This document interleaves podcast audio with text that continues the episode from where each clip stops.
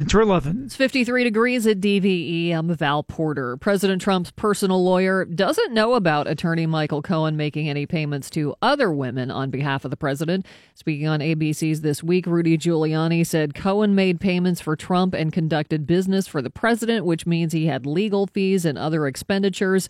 Giuliani feels Cohen is going to cooperate with federal investigators, but he adds he doesn't think they'll be happy with it because Cohen doesn't have any incriminating evidence.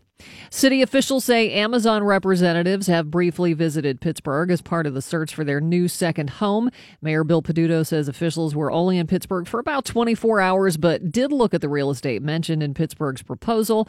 Pittsburgh is reported in the top 20 potential sites for Amazon's HQ2 complex.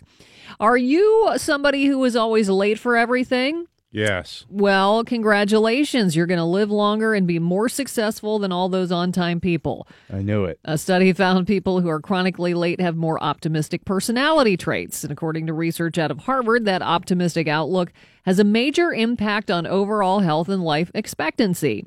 Not only that, but most people who are always late tend to be late because they have an unrealistic expectation about what they can get done in a limited amount of time, Yes. which makes sense. Uh, that means they're passionate about the activity they're doing. Uh, passion breeds success, and the study found being late can lead to more success than being punctual. That's that's my excuse. Yeah, that's my excuse every time. Sorry guys, I was I'm too passionate and I want to live longer. That's why I'm late. A man known for his love and devotion to the McDonald's Big Mac has eaten his 30,000th burger. Don Gorske of Wisconsin holds a Guinness World Record for most Big Macs consumed. On Friday, he ate his 30,000th Big Mac Oh my uh, at the same McDonald's location where he first tried it back in the early 70s. Uh, Gorske has been featured on the film Super Size Me, where Okay. he said about 90% of his diet is probably Big Macs. He also proposed to his wife in the parking lot of his local Big Mac. I was gonna Uh, ask. Local McDonald's. I was going to ask if that's the guy. That's the guy. He's probably going to be buried in a Big Mac casket. Uh, yeah. I mean, 30,000 hamburgers? How do you? I that's I don't know the I don't know how old the guy is. He's But he- he's old. I was gonna say he had his first one in the 70s, so he's got to be in his 60s. I think he's At older least. than that. Yeah. What, what I mean, it's kind of like He's you remember 64. Okay. So he's not as old as I thought he was to eat 30,000 cheeseburgers. That's a lot. That is a ton. But you know how you say your dad or your grandfather Oh, my ate- grandfather. ate, bacon, smoked Oh. unfiltered cigarettes? Yep. Uh, non-filter camels. And uh, worked in a steel mill, and he, yeah, fried everything in bacon grease. And he I lived to be 90. Some people can do that. the guy in Supersize Me, the guy Morgan Spurlock, who Mm-hmm. was making the documentary, tried to just eat that food for a month for every meal, and his organs started shutting down. so it's not advisable. Uh, yeah, not a good practice, probably. Everything in moderation. That seems to be a good, good idea. And this seems to be happening with much more frequency. A Florida man who had an unexplained beef with a fast food drive-through ended up behind, bars after he completely destroyed the, you know, the speaker that you place your order in. yeah. Michael Jordan was described as incoherent when he tried to get into a Vero Beach fast food place a few minutes after closing time, but the door was locked. He started banging on the glass, shouting obscenities, and then took off, but he came back about a half hour later. That time he was pushing a small yellow bicycle, which he took to the still open drive through, smashed the window, and oh. then beat the order speaker until the head snapped off. He caused about a $1,000 in damages. At the jail, investigators found a small amount of marijuana in his pants pocket, which I thought that always mellowed you out. Yeah. I don't. this caused this guy to go on a rampage. Well, maybe he saved that for after he he was eating and he did all the coke before Uh, maybe. dinner. The new Disney Marvel blockbuster is having the best second weekend in movie history. Avengers Infinity War is on track to sell just over $112 million in tickets in North America. That'll bring the film's domestic total to nearly $451 million since its release 11 days ago. We saw it on Friday. You did? Great. You loved it? It's two, I think it's like two hours and 39 minutes. Y- You don't even think about the time. Really? The worst, the longest part of it for me was waiting for the credits to be over to see that secret scene at the, well, not a secret scene, but that last Extra scene, yeah, yeah. after the credits. Yeah. It's really good. So with all the this is the thing that I've been wanting to ask people with all those characters, do they do a good job at incorporating them all into the story? Or is it kind of like cameos that last 2 seconds? I think they do, but I'm I I kind of watch it because my husband watches it. Yeah. So I there were two people in the movie I didn't even know who they were, Right. but it's still a real. Even if you don't know who somebody is, it's still an incredible movie. Have you seen all the other ones like have you seen No, because I did. Captain America Civil War? and- Yes, I think so. okay. I don't know which one. Did you which. see the original Avengers? Yeah. Okay. Did you see Age of Ultron or Doctor Strange? Uh, I did or- not see Doctor Strange, but I knew who he was. Okay. Um, Because yeah, I'm it's really watching, I'm on a backlog of watching like 10 movies so that I can go to that and, and understand everything. I'd love to see how they make that because it's a it's just nothing but special effects. Right. I'd love to see how they make that movie Yeah, the thing's just getting smashed at every scene. and right? outer space and yeah, it's crazy, but it's really good. Yeah, you should go see it. Um, worldwide sales have already reached over a billion dollars. Coming in second this week in the U.S. and Canada is Overboard, followed by A Quiet Place, I Feel Pretty, and Rampage. Uh, we're going to be seeing less of Conan O'Brien soon. His TBS show will be cut down to just a 30 minute nightly show in 2019. He says the move gives them the opportunity to double down on stuff they're doing that works best and reson- resonates with the fan base, especially digital stuff. He said it'll make the show leaner so he doesn't have to be out there filling time in any way if it's not working.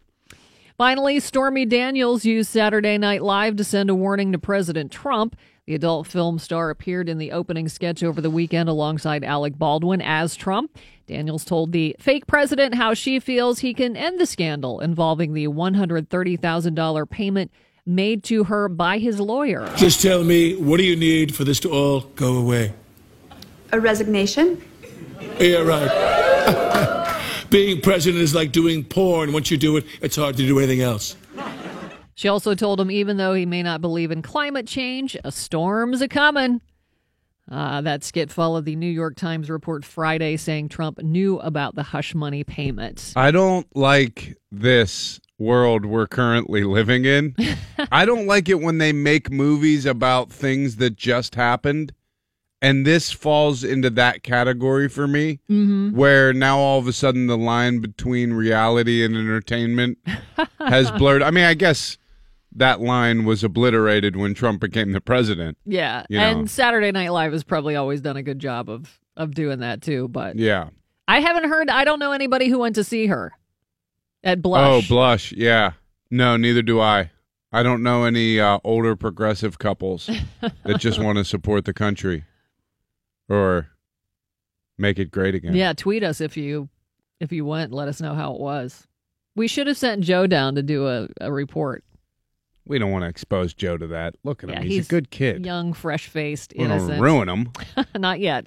Cloudy today, chance of rain mid 60s for the high. It's 53 now at DVE. I'm Val Porter with Bill Crawford and Mike Prisuta. Randy, uh, long weekend. Uh, he'll be back on Wednesday, and uh, he's at Jazz Fest. So I don't, I don't know if he felt that earthquake or not. There I an didn't see him tweet about it. There was an earthquake off the coast of Louisiana, I think, Oh. a small one. So I don't know how how far it traveled, but Yeah, I don't know. If he was drinking at the Fren- in the French Quarter, I don't I don't might, know that might not have realized it. No, he might have just been like, "Whoa, I've had one too many tonight." Uh, so yeah, the Penguins facing elimination tonight, and uh, they'll be back here in Pittsburgh, Game Six, Game Seven, if necessary, in Washington D.C. We're going to talk to uh, a D.C. sports big shot, Mm-hmm. uh, Grant Paulsen from 106.7 The Fan in Washington D.C. And if you think, hey, that name sounds familiar, that's because it's Scott Paulsen's nephew. Love Grant. No, he uh, knows it. He knows a bunch about the uh, the team down there, but this could get contentious because he does not like the Penguins. Yeah. And uh, he's definitely into the into the Capitals as a fan, so uh, Mm-hmm. we'll check in with him. Kevin Allen as well from USA Today. It's the DVE Morning Show. and the Pittsburgh Pirates have traded away two of their biggest stars and fan favorites, Gerrit Cole and now Andrew McCutchen. Unbelievable. Here to discuss what happened, team owner Bob Nutting. Good morning, Pirate Hi, fans. yeah, hi. Well, plenty of great skiing available right now at Seven Springs. Springs. Springs. Some springs. Mr. Nutting, last year you only won 75 games. Sidebar, that's way more than the Penguins won, and you threw them a parade. It's still under 500. Under 500 what? And now, after another losing season, you've traded away two of your biggest stars. Wrong. Fake news. Potato Pete and Toby the intern that checks to make sure my zipper is up before I leave the office are still on the payroll.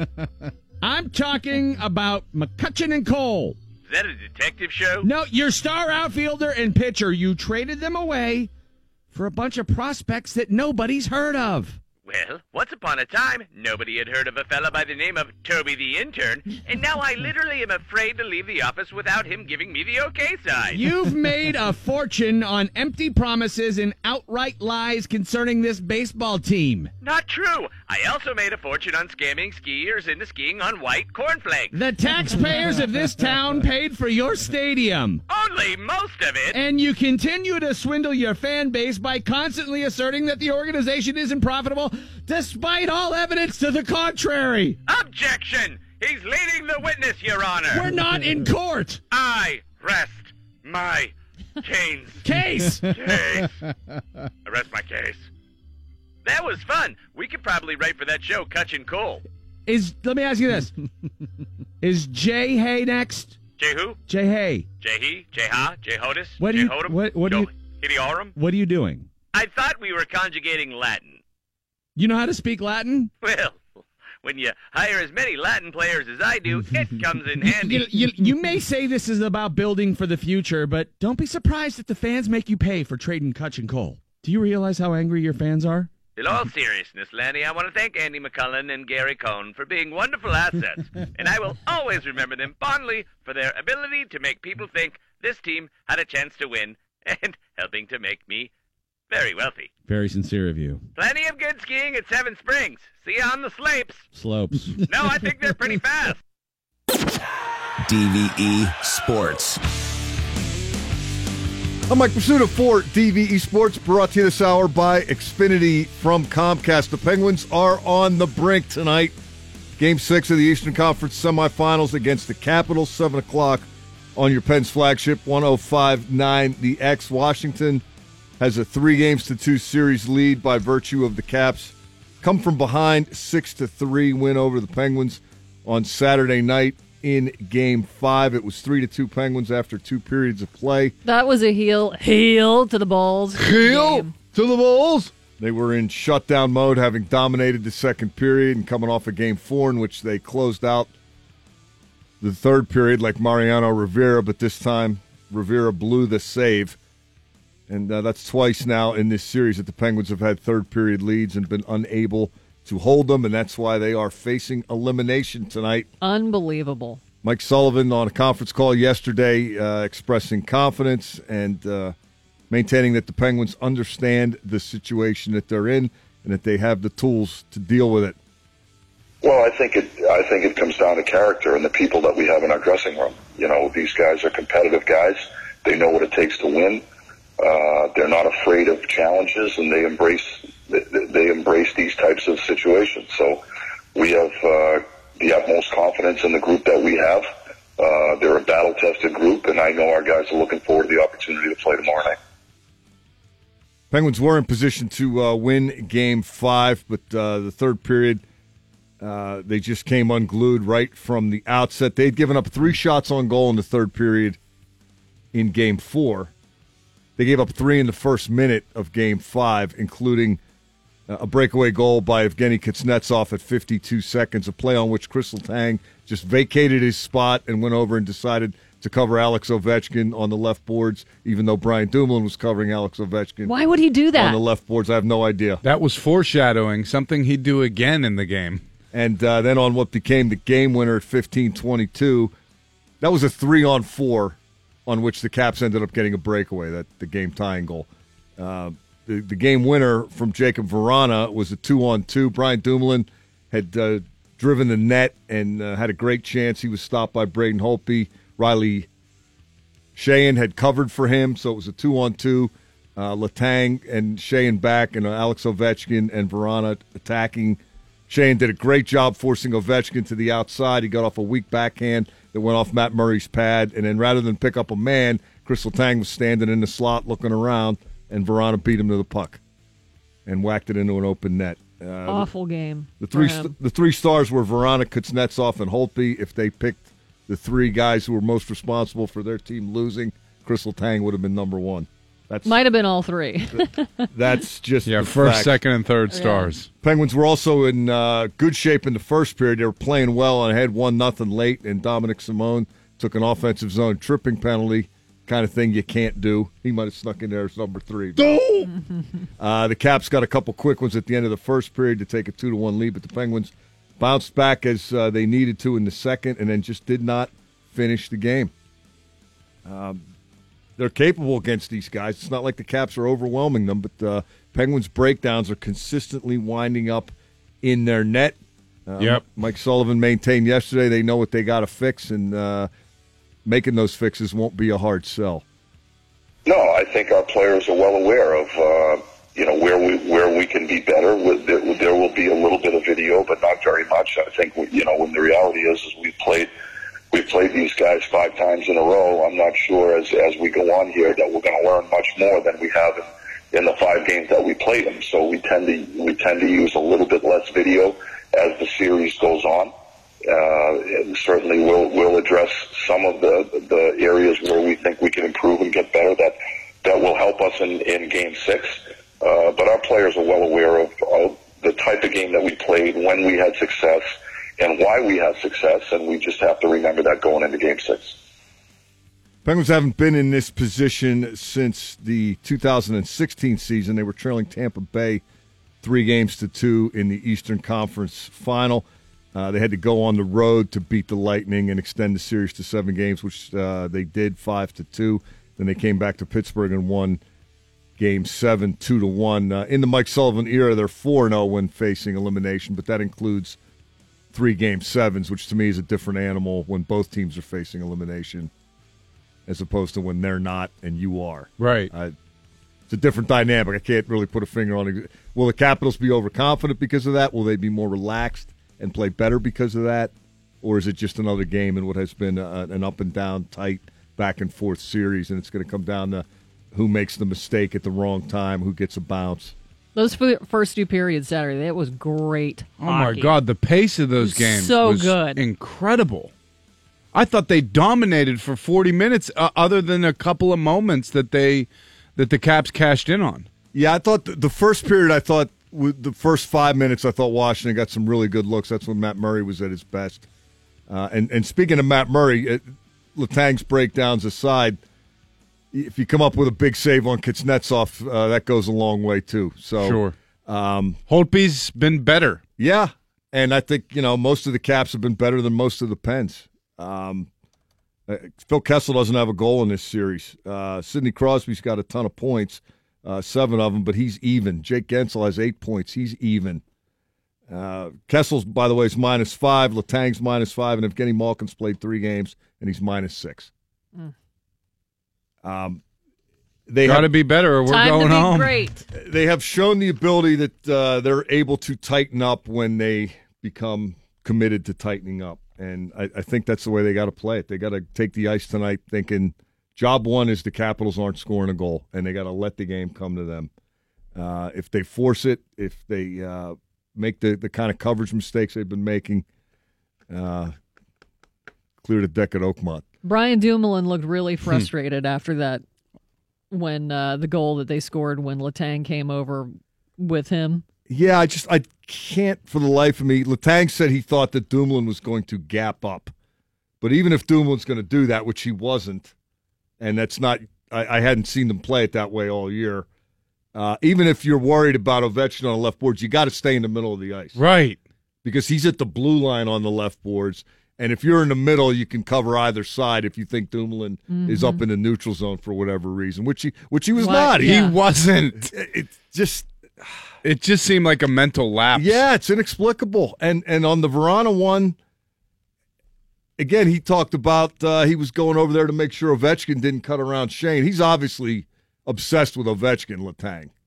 Yeah. he's been on the ice against him a lot. He knows the threat that he is. But Shane played that perfectly. O- Ovechkin on a weak backhand is not going to score. That's not his shot. He's not a drive the net guy. Right. Um, you, you got to pick up a man when it's a two on two. Screw the puck. You know, right, yeah. if you're if you're on top of Vrana, he's not going to do anything, and they're not going to score. And it's Ugh, it's simple. It's simple, basic stuff. And and to melt down like that in the third period at that time in, in that critical of a game, that part doesn't bode well. Uh, some history for the Penguins uh, does bode well. I mentioned what they had done in the Tampa series a couple years ago, the three wins uh, in Game Sevens under Mike Sullivan. So they are 4 0 under Sullivan when facing elimination. Uh, this is the fourth time that uh, the Caps have had a three two series lead on the Pens through uh, five games in the eleven series that the two teams have played previously. And Washington has won the series once. 94. Pens are nine and one all time against the Caps when facing elimination. It's history, not prophecy. Uh, Brian Dumoulin among the Penguins who uh, expressed confidence even in defeat in the wake of Game Five. Uh, yeah, I mean, we've done it before. We know we got it in this group. We're going back home. We've been good at home all, all year, and we won one game there. We come back here and, and play game seven. Uh, that's nothing new to us. It's nothing we're afraid of, and um, we're just got to bring our best effort uh, again on, on uh, game six.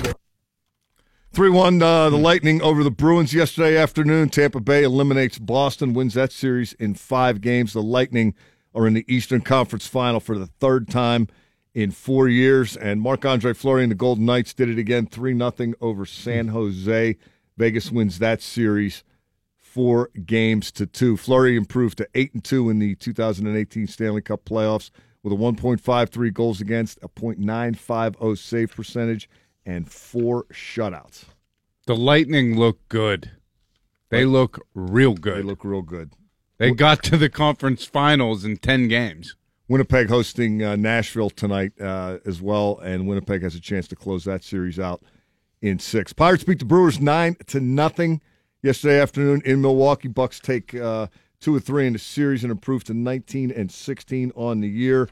Chad Kuhl seven innings, just one hit allowed, no runs, two walks, and eight strikeouts as he improves to four and two. It's an off day for the Pirates today, and they take on the White Sox on Tuesday night in Chicago. Ivan Nova against Lucas Giolito.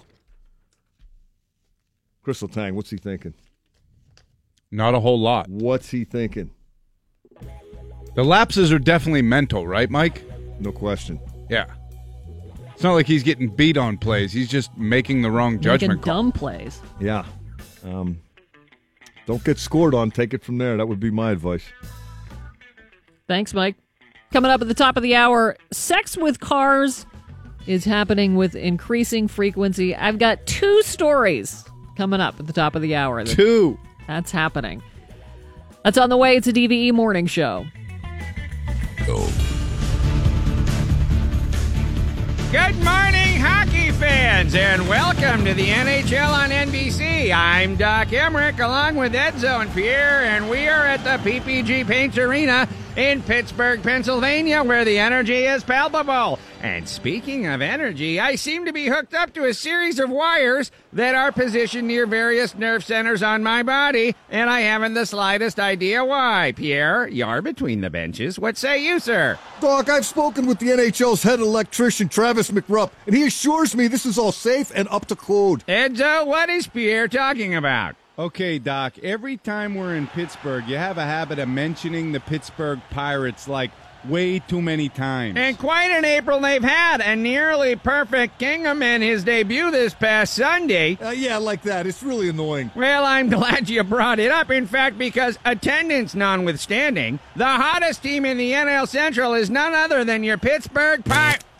Oh my God, what a shock! All the way up from my lower extremities past the belt line and filtering its way out of my neck and ears.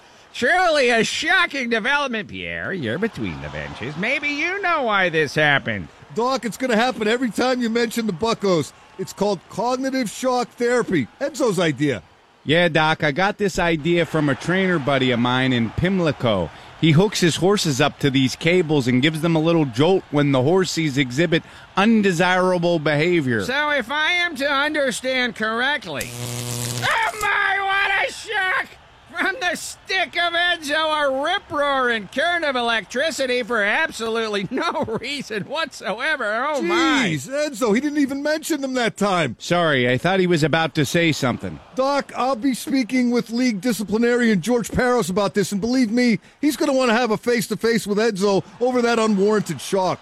Snitches get stitches, Pierre. Just trying to protect the integrity of electroconvulsive therapy, Edzo. So, as it stands, I'll be on the unlucky end of the Edzo shock contraption anytime I mention the Pittsburgh Pirates. Oh my God, what a shock to the system! My cufflinks have become like molten lava rocks against my wrist and Edzo. I have to admit, I am confused. Sorry, Doc. It's just that we'd really like to keep it to hockey talk tonight. Big game with Ovi and Sid in the barn. And folks, that last avalanche of lethal voltage has caused a mild arrhythmia. Edzo, if you'd be so kind to administer one more electric offering to.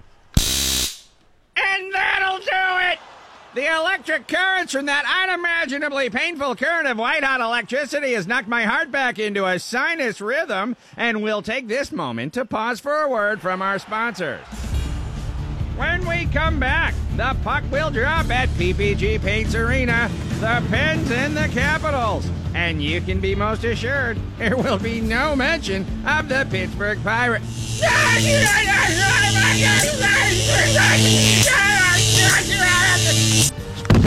Uh oh. Jesus, Edzo, I can see the smoke from down here. Could you adjust the voltage from what the trainer used on thousand pound thoroughbreds? Didn't occur to me. Gentlemen, can someone retrieve my eyeglasses from atop the Jumbotron, please? It's a DVE morning show. Alice Cooper, uh, the DVE Halloween party coming up in October on the 26th. It's a Friday night. Alice Cooper at Stage AE. That's going to be a good time. Oh, that's going to be a blast. can't- I saw him last summer for the first time in a long time, and he's still awesome. oh, yeah. I mean, it's a great show. So, and it's an indoor show, which is a little smaller than, you know, the sheds that he normally plays. So that's gonna that'll be fun to see him in that venue. and it's a costume party. Dress up if you like. You yes. can dress up like I mean, what other show would you want to dress up at other than Alice right. Cooper? This So, is this is going to be tremendous. Uh, I'm going to have news coming up next, and we'll be joined at 8:45 by Grant Paulsen from 106.7 The Fan in Washington, T- D.C. That's Scott Paulsen's nephew. Uh, and Kevin Allen at 9:15. Uh, both those guys on to talk about the Penguins' Capitals' possible elimination. Well, it's not. It is do or die tonight. Yeah, they have to stave off elimination. Right. So uh, that's tonight at PPG Paints Arena. It's a DVE morning show. It's 11. It's 55 degrees at DVE. I'm Val Porter. First Lady Melania Trump is going to officially announce her platform today, her formal platform. The announcement will take place in the White House Rose Garden. Her spokeswoman tells CNN the First Lady's mission will focus on the well being of children. Her platform will have a broad agenda and won't focus on just one specific area. Instead, she'll be working on a wide variety of issues affecting kids. If you're feeling down in the dumps, just get your blood pumping. According to new research, just 10 minutes of exercise is all you need to improve your mood. 10 minutes. It's not much at all. The study found people who work out for as little as 10 minutes a day are happier and have a more positive attitude, attitude than those who do not work out at all. Me and Serena always say this like if I don't work out for a day or two, I'll feel the scaries start to creep in where all of a sudden these really like dangerous voices start entering my head and then I just I I get really negative, I get down, I get depressed. Yeah. One one workout and I'm I'm back to normal. Yeah, clear the head. There is nothing better for you than physical exercise. Good for getting it out. And whining is good too. According to a new study, complaining about work is actually good for you. Researchers from the University of Melbourne found that whining to coworkers not only helps employees work through their problems, but helps coworkers bond with each other. Well, that's what I want to do. That's how I'm going to make my money. I'm going to put out a Wine 90X where you can just get shredded by whining about your job. and then Sherry was like, Where's the stapler? Feel the burn, guys. Feel it. I all that- definitely, definitely whine about um just how like I'm always tired because of this job. That's the only thing to me that I I just can't get around. I Now, can't when you- circumvent it. When you sleep, do you sleep through the night? Because I never do. I can't. Yeah. I just I thought the other morning if I could get if I ever slept 8 hours in a row, it would be like the greatest thing ever. Right. Like and good quality Yeah. REM sleep. Yes. Get that rapid eye movement. No idea what that's like. Because I'm gonna You're keep- so lucky you people who get a good night's sleep. Who are these psychopaths I don't that know. sleep soundly every night? Well, one thing that Uh. I was reading is, you know, there's so much restorative um, processes that happen when you sleep. You know, your Yeah. your brain is flushing out all the inflammation. Your and, body and, recovers. and th- there was a really interesting angle to that sleep podcast on on Joe Rogan the other day that I keep coming back to, and they were talking about dreams and you know how you dream for a full night and then you wake up and you don't really remember your dreams. Mm-hmm. And th- this guy had done some studies, and he was saying it's because the the wiring in your brain is changing from input to output. So basically, your dreams are like your Getting brain flushing everything out. So you're just watching as the dreams are leaving your brain, which explains why you don't remember them. I don't know if that's true or not. Mm-hmm. This guy has done some studies to say that basically you're not, whenever you're dreaming, you're not committing those things to memory. Yeah. Just like how when you're walking around every day, you're not, all of everything you're seeing is not Absorbed. loaded into your memory Right. except for that weird condition that some people have. The one woman who Mary was Lou on Henner. Taxi, Yeah. She, She remembers everything. remembered every moment from every day. Yeah. She's got to have some incredibly boring stories. Winning a million dollar lottery prize is nice, but winning it a second time, ah, that would be pretty awesome too. In 2014, Lubomir Rizvalsky of Florida stopped into a convenience store and bought a scratch off ticket, won a million bucks.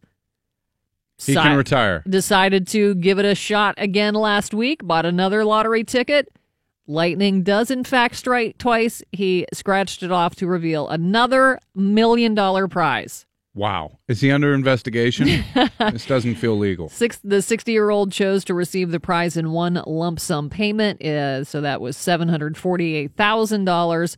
The odds of winning $1 million in this particular lottery game, even just once, are 1 in 620, 80, uh, 620,870. And what it- for him. What what would you do? Like you had an option where you could get a one lump sum payment or paid over the duration of. Oh, lump sum for Yeah. sure. But don't you I get crushed think- on the taxes but if you I don't take think it all at like once? if you die next year, I don't think your your uh, heirs get the money. Oh, so it's Oh, just gone. It cuts off. Yeah, I, I'm pretty sure. That doesn't seem fair. So yeah, definitely would take the lump sum. Give me all my money. Right. Police in Norristown, Pennsylvania responded to a report of a disturbance in the road and discovered a woman with a very dangerous car fetish. Witnesses saw the woman run out of her house and chase down vehicles because she wanted to kiss them. Whoa. She was pursued by two other women who later told police they were her home health aides hired to take care of her. Officers caught up with the woman and told her she had to get out of the road for her own safety. She explained she's been diagnosed with I'm not if it's mechana mechanophilia or mechanophilia. That's, that's not a thing. It man. is a thing. It's a thing. I remember we talked to Harland Williams once about it. Oh yeah, I know people do it. Yeah. but I just don't think it's a clinical A diagnosis. Right. Well, this lady claims that she's been diagnosed. It's a sexual attraction to vehicles and other machinery. Is it a specific make and model no, or she hoards it up. she she doesn't discriminate? she hoards it up. She just goes to a dealership and has it. As- yeah, officers took the woman back to her home where she immediately hugged and kissed an SUV and yelled at another vehicle because Whoa. she didn't like it. She's a size queen. Uh, after a few more tender moments with the SUV, she went back inside her home. Tender moments. And in Kansas, a 24 year old extremely intoxicated man was taken to a hospital after police found him trying to have sex with the tailpipe of a car. Ouch. Hopefully, it hadn't just been running. Right, and hopefully he was using protection. He could get tetanus. Police ordered him to stop, but he refused, so they had to use a stun gun on him. He was taken to a What is hospital. wrong with people? Uh, he had a life threatening 0.35 blood alcohol level that might have something to do with it. And Yeah. witnesses said he also may have had a head injury.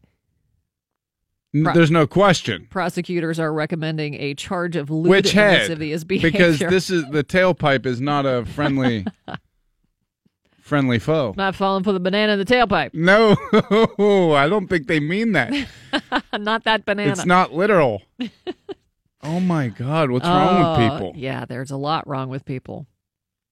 Good. Oh, What is I happening? just don't understand. world?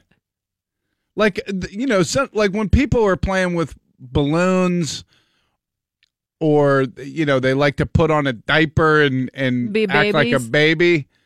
At least that I could psychologically link that to something. Really? What? I'm I'm saying like, well, something in their childhood that would lead them to be like this. Weird. If, you want to have sex with cars, well, maybe they were conceived in cars. That that Maybe. could be. Uh, they're they're going like the salmon back up the stream to the place of their birth. I don't that might be. I don't know. I'm logistically having sex with the tailpipe is difficult. yeah.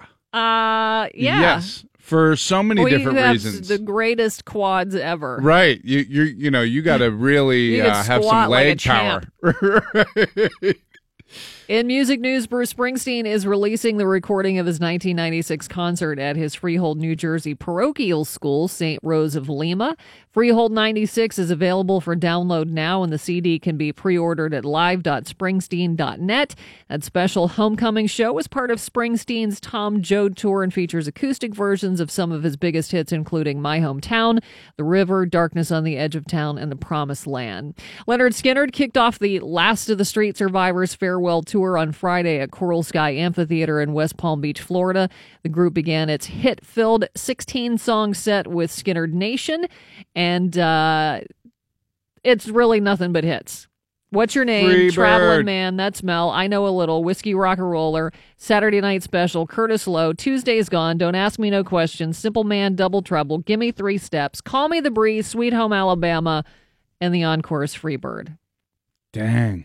They're not So, playing any games. All the hits. Uh, they play uh, KeyBank Pavilion on August 25th. Uh, and there's a video Joe's going to post on the morning show page at dve.com so you can check out some of that. Actor Ken Jeong is being praised for treating a woman having a seizure at his stand up show over the weekend. His medical degree paid off and allowed him to help the woman at his show in Phoenix, Arizona on Saturday night. He thought the woman was just playing around at first until the audience said, No, this is uh, uh, the real thing. He and an EMT in the audience assisted her until an ambulance came and took her to the hospital. He then went on with the show. Oh my god. How do you get the room back after that? I don't know, but that's happened to me before. Really? Oh yeah. In Toledo, I was doing a, it was like the first weekend of the year. It was January 1st through the 5th. So it's a real throwaway weekend. So they gave me and this other guy whose name is Al Goodwin. Um, I, f- I forget where he's from, but he, he, me and him were basically co-headlining the weekend. So I'd headline a show, he'd headline a show, and we just kept going back and forth. And one of the last shows that we did, he said, you know, you you can go, uh, you can finish this show, you can close this show out. And I said, all right, cool. And the MC was up there basically saying, you know, getting ready to introduce me and you just hear somebody hit the ground in the back of the room and somebody just stood up and said she's not breathing and and it was like oh my god. Oh, my God. the whole room started to panic. Like couple people were nurses and ran over to her table. She had apparently gone into diabetic shock. Oh, my. she was laying there. She wasn't breathing. They called the paramedics. And the whole show the whole showroom is just sort of like silent Stunned, yeah. and so I go out to the bar area and I'm sitting out there and they're the ambulance is coming and the paramedics are coming into the building and I hear a couple of people go, Well, she's probably going to be fine, but you have to feel terrible for whoever has to go on and close this show. and I just Yeah. raised my ha- hand and I'm like, uh, That's me. That'd be me. So they go, but they had to literally part all of the tables and chairs To get the put this woman on a gurney. gurney, take her out of the room, and then the MC gets back up and goes, "All right, guys." Are you ready for your headliner? And everyone, you can just feel the energy like, no, we're kind of not. Uh, and he introduces me, and I just went up there and was like, "How's everybody doing tonight?" That's not like a you know a rhetorical thing. I mean, physically, health wise, how are Yeah, you? Are you okay? Is everyone all right here? Good way Is to approach it. Everyone's taking their meds. Nobody's feeling a little anxious or lopsided or maybe dizzy, and you know they they were understanding of the situation, Yeah. and it ended up being a a pretty good show. So I'm sure that Ken Jeong is is enough of a, a pro where he Bring it back. yeah was an alchemist Crazy. and turned that energy into a great show. Cloudy, there is a chance of rain today, mid 60s for the high. It's 54 degrees now at. DVE. Karam's over to the far board. Schultz retrieves it. Goes to Crosby. Double team. But he does get the puck to Malkin to the right point. Justin Schultz of the fence moves to the center point. Gives it to Kessel. Shooting, scoring! Phil Kessel from the left wing circle. And the Penguins have tied this game at two. No call. Arnold Slick from Turtle Creek. It's Kessel on the play. Might have been touched. We'll wait and see. Yeah, I think that was a Sidney Crosby. Ended up being a Sidney Crosby goal. Yep. but- Nice little I don't know. How you feeling about the game tonight? I feel good about it tonight. I felt great for most of the game on Saturday. Yeah. I feel like th- we didn't get outplayed in that game. We just had some lapses that ended up in our net and save for a few moments in the third period and a stupid penalty in the first. Mistakes that can't we were be better made. than them. Not in the playoffs. I think we I mean we got to get to Holtby tonight and Murray has to be better than Holtby, which Not- I, he hasn't been. Holtby not getting rattled as he has No. known to in the past. Like standing up pretty good. How do you feel about tonight? I feel I feel good. I mean, I know it's going to be hard to win two straight, especially to go there for a game 7, but Uh, let me put it this way. I'm not planning on watching the next series. no. Actually, I probably will because Okay. Tampa Bay's in it and Yeah. JT, Miller. Miller. is yeah, so I'll cheer for him. But He had a hell of a game yesterday. he's doing great in Tampa Bay. Good, Scored a goal, knocked Backes out of the game. yeah. So Happy for um, him. Yeah, me too. But we'll find out. Uh, Penguins and Capitals at PPG Paints Arena tonight. Mike Prisuta has sports at the bottom of the hour. Grant Paulsen of 1067 The Fan in Washington, D.C. joins us at 845. And Kevin Allen from USA Today at 915. It's the DVE Morning Show. This one meathead at my gym was doing that, and I looked over and he was chugging water. Grunting while he was He chugging was like, water. got done chugging water. He's like, "Ah!" and I'm like, dude, come on. I like the place that has a lunk alarm. That's the best. It's Planet Fitness. Oh, You do that, al- an alarm goes off. I've heard it. I thought it was just like a gimmick. It actually goes off. if I grunt at the gym, I'm hurt badly, or I had some intestinal distress. Yeah. and have to leave the gym. Not not a grunt as much as a yelp. Yeah, it's a, it's a call ah! nine one one. It's the DVE Morning Show. Will tonight be the final Penguins game of the season? God, I hope not, not. in our house. They got to force a game seven. I just don't want to see it end on our ice. I'm, a, I'm just a little on edge. I don't have a great feeling. But, you know, I could be wrong. You know how superstitious I get into the playoffs? How? I, well, you know how superstitious I get. Yes. I realized like a week and a half ago, I have not worn any penguin clothing on game day. Why? I don't know. I just What's your problem, I didn't- Val? Do you I- not want a three-peat or I what? didn't plan it that way, but once I realized it, like, well, I can't wear any Penguins gear on game day now. Well, you got to switch it up. You got to change something. If you haven't been doing something, now's the time to bring out that gem. We Too need now, the guess. lucky already at work. scarf or something. I don't have one. Do you have penguin socks? Nope. I don't know what We're gonna lose. up- We're gonna lose, and it's your fault. This one's on That you. That is it. It's all over. This one's on you. Sorry, Pens fans. Uh, decent weather if you're going to the big screen tonight. Might be a chance of rain, but uh, it's going to be. I think it'll. I think it'll hold off. So uh, let's go, Pens. Mike's got the full sports report coming up next. It's a DVE morning show. DVE Sports. I'm Mike Prisuta for DVE Sports, brought to you this hour by Ruth's Chris Steakhouse. The bad news is the Penguins will be facing elimination when the puck drops for Game 6 against the Caps tonight at PPG Paints Arena. The good news is Penguins have this series and their game figured out. Here's goaltender Matt Murray. You know, we know we can score. We just got to defend, and then uh, the scoring chances will come. We just got to defend. We know we can score. We just got to defend, and then the scoring chances will come. Mike Sullivan has been preaching that since he got here. Matt Murray seems to have accepted it as the way of the world for the Penguins. Is anybody else listening, or more significantly, are they committed to it as much as they need to be committed to it? It can't be a sometimes thing. It's got to be an as long as it takes thing. And uh, for long stretches of Game Five on Saturday night in DC, the Penguins were playing the way they need to play. They didn't have a commanding lead, but they had a lead. They were generating chances. The Caps were getting very little. Mike Sullivan said that uh, by the team's count, they gave up one scoring chance in the second period. One. Some of the ble- best hockey I've seen them play. And then all hell broke loose in the third. Uh, and Evgeny Kuznetsov goal less than a minute in. Thanks Yeah, to right out of the gates. Thanks to a catastrophic Kris Letang breakdown, and then the game winner from uh, Jakub Vrana at 15-22 of the third. Another breakdown by Letang, and uh, the puck ends up in the Pens net both times. And uh, here we are, Caps leading the series three games to two. Uh, Sidney Crosby maintained after the game that the Penguins had not lost faith, but acknowledged that Game Five would take a little getting over. It's tough. I mean, we uh, did a lot of good things and felt like uh, you know we could have won, but that's, that's playoff hockey. I mean, you see, you know, you see there with uh, the winning goal. I mean, we get a great chance and it goes back the other way. I mean, that's that's how close it is. So um, yeah, we just got to build off this one, but uh, we did a lot of good things. He did do a lot of good things. I would I would caution those who are convinced the Pens were the better team in Game Five.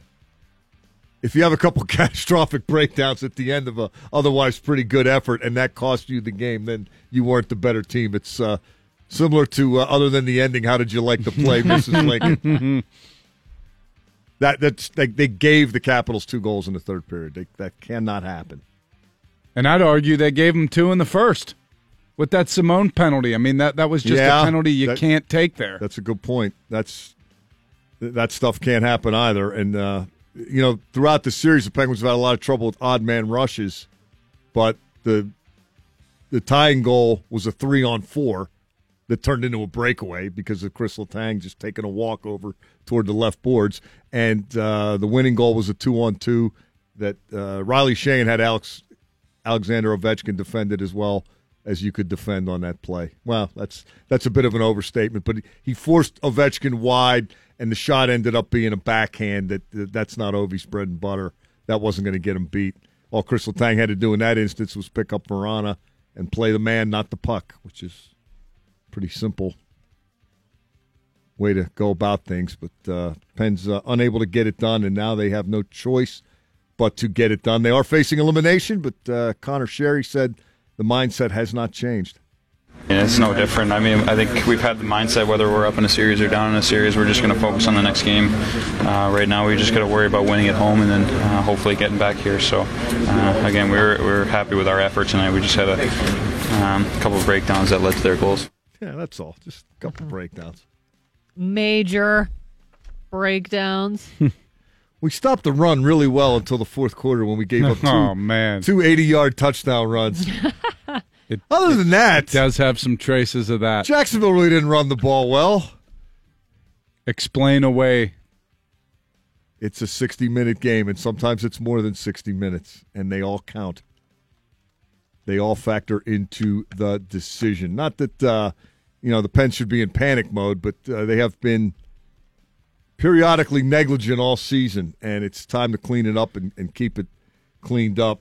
No room for error at this point. Although it's interesting you should say that, Val, because uh, there's an article in the Washington Post today that insists the Caps really don't have any room for error either. Now, I don't think the players are thinking this way. I don't think the coaching staff is thinking this way. But the Washington Post felt compelled to uh, remind Caps fans that in the Alexander Ovechkin era, Oh, man. the Caps are three and seven in Game Sevens, including zero and four in the second round. Uh, the point of this post piece was you better win tonight because does, does anybody from the Caps camp really want to see a home Game Seven again? Well, that's what I mean. All Those you have, have not gone well. all you have to do is win tonight, and all the momentum shifts back to the Penguins because of the history of this thing. Now they're going home. Yeah. Their backs are against the wall too, and Fingerlock. Here we go again. It should be equal pressure on both sides in a Game Seven, but the perception would be that there's much more on the Caps. When in fact it would be an elimination game for both. But hey, that's uh, that's the dynamic associated with it. Uh, one interesting little uh, development in Game Five. It's more than a little development. Uh, Nicklas Backstrom didn't play after the six forty eight mark. His last shift of the third period uh, started at six forty eight. You didn't see him uh, the second half of the third period, and according to the Washington Post, he didn't take any face-offs after the midpoint of the first period when he blocked a shot with his hand uh, while the Caps were killing a penalty. Uh, Barry Trotz, uh, the head coach, said that Backstrom had a maintenance day yesterday. "Quote: We'll see where he is tomorrow, but if he is unavailable or at less than 100 percent, that's a big deal to a Washington team that uh, will also once again be without Andre Burakovsky and uh, Tom Wilson. Oh, that's huge. Wilson will be back for game seven if there is one. He would be back for Game Seven if there is one. But if uh, if Backstrom can't play, they're down three of their top six forwards, and if he does play but he's ineffective, you know, then he's Phil Kessel, right? Mm-hmm. Oof. Because he can't play because he's hurt, but he's playing anyway. I thought Phil had a little bit more jump in Game Five. You didn't see it that way. Uh, you know, I want to see the puck go in the net. Um, yeah, some people they were making that observation on TV. Some people are of that opinion. He's got to score goals at some point. He has zero goals in this series. well, I mean, he was instrumental in the Crosby goal, the Yeah, deflection. he got the puck to the net. He did. He's got to put it in himself too at some point. You go seven games without Phil Kessel scoring a goal. The way this team is constructed, you're pushing your luck. Well, he's no Oleksiak. I mean, you can't expect him to fill the net every night. Another development there. Uh, Oleksiak got a uh, battlefield promotion. Uh, he was playing with uh, Justin Schultz as Game Five progressed. Not Chad Ruhwedel, and Olli Maatta was down to the third pair. Hmm. So some uh, and Trotz also made uh, an adjustment that uh, ended up paying dividends. They got uh, as Game Five progressed, they got Devante Smith Pelly off the Ovechkin line and uh, put Vrana up there, and Vrana ends up getting the game-winning goal. So we'll see who adjusts and how tonight. I'm with you guys. I think the Penguins are going to win tonight, but their inconsistencies have me wondering if they can do it two games in a row. History is. I think that's fair. I mean, they played played really. You know, their backs were to the wall in Game Four, and they came up with a real solid effort, and they were on their details and closed it down in the third period the way you're supposed to. Then they were in the same position in Game Five, and they didn't get it done, and they didn't get it done right immediately from the outset of the third period. So, uh, hold your breath. Game uh, Six coming up tonight, seven o'clock on your Penn's flagship, 105.9 The X. Uh, the, the Lightning have advanced uh, to the Eastern Conference Final for the third time in four years. Uh, three to one, Tampa licks Boston. How many uh, papers is that headline in today? And uh, Marc Andre Fleury and the Golden Knights eliminate San Jose three to nothing. Vegas is in the Final Four. How about the Flower? Four shutouts in the postseason. Eight and two, one point five three, point nine five one. It's pretty good. I can't decide if I would like or hate Brian uh, Brad Marchand to be a, a Penguin. I've always really appreciated a how good he is, and b what a bleep disturber he is. But this licking is it's juvenile. It's, it's over the line. It's ridiculous. I love how angry everybody in the NHL got about it. I mean, I see him do that, and my first reaction is the guy should take his stick and take his effing head off. Punch me in the face. Don't do that. Right. Yeah. That is, I just don't get it.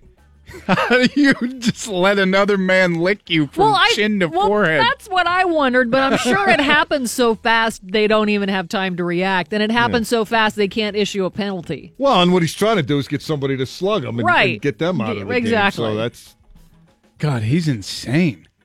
yeah. What is he thinking? Because Well, he's he- been right doing now. that. He's thinking about what am I going to do for the next three months. Yeah, he's going to be licking people on the golf course. Nine nothing Bucks over the Brewers yesterday afternoon in Milwaukee.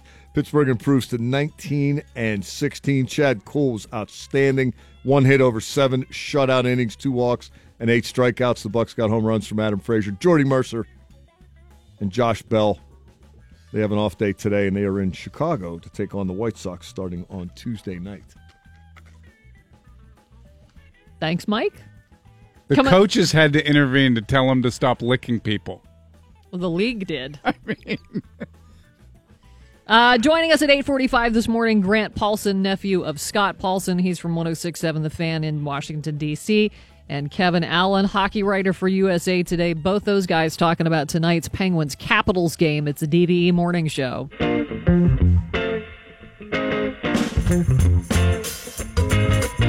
It's the DVE morning show. I'm Val Porter with Bill Crawford. Mike Prisuta on sports. Randy off today, and tomorrow he'll be back Wednesday.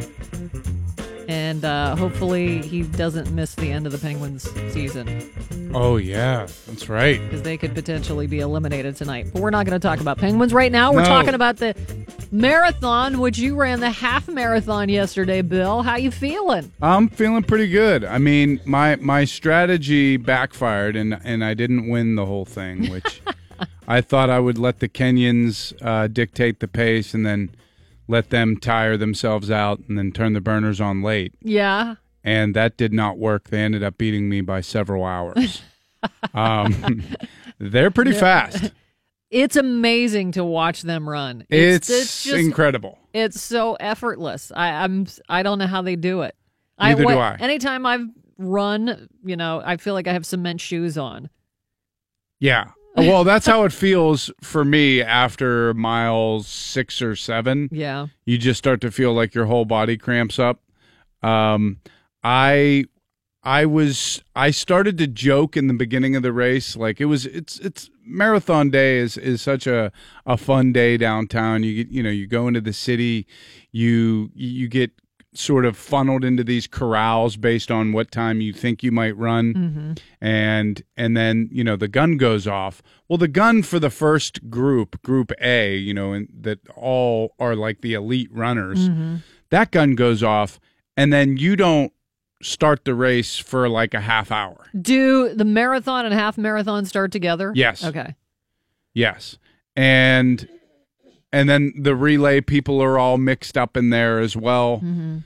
and you know th- th- those Kenyans, the guy that won the full marathon yesterday ran an unofficial time of two hours and thirteen minutes for a full marathon. That is a sub six minute mile for twenty six miles.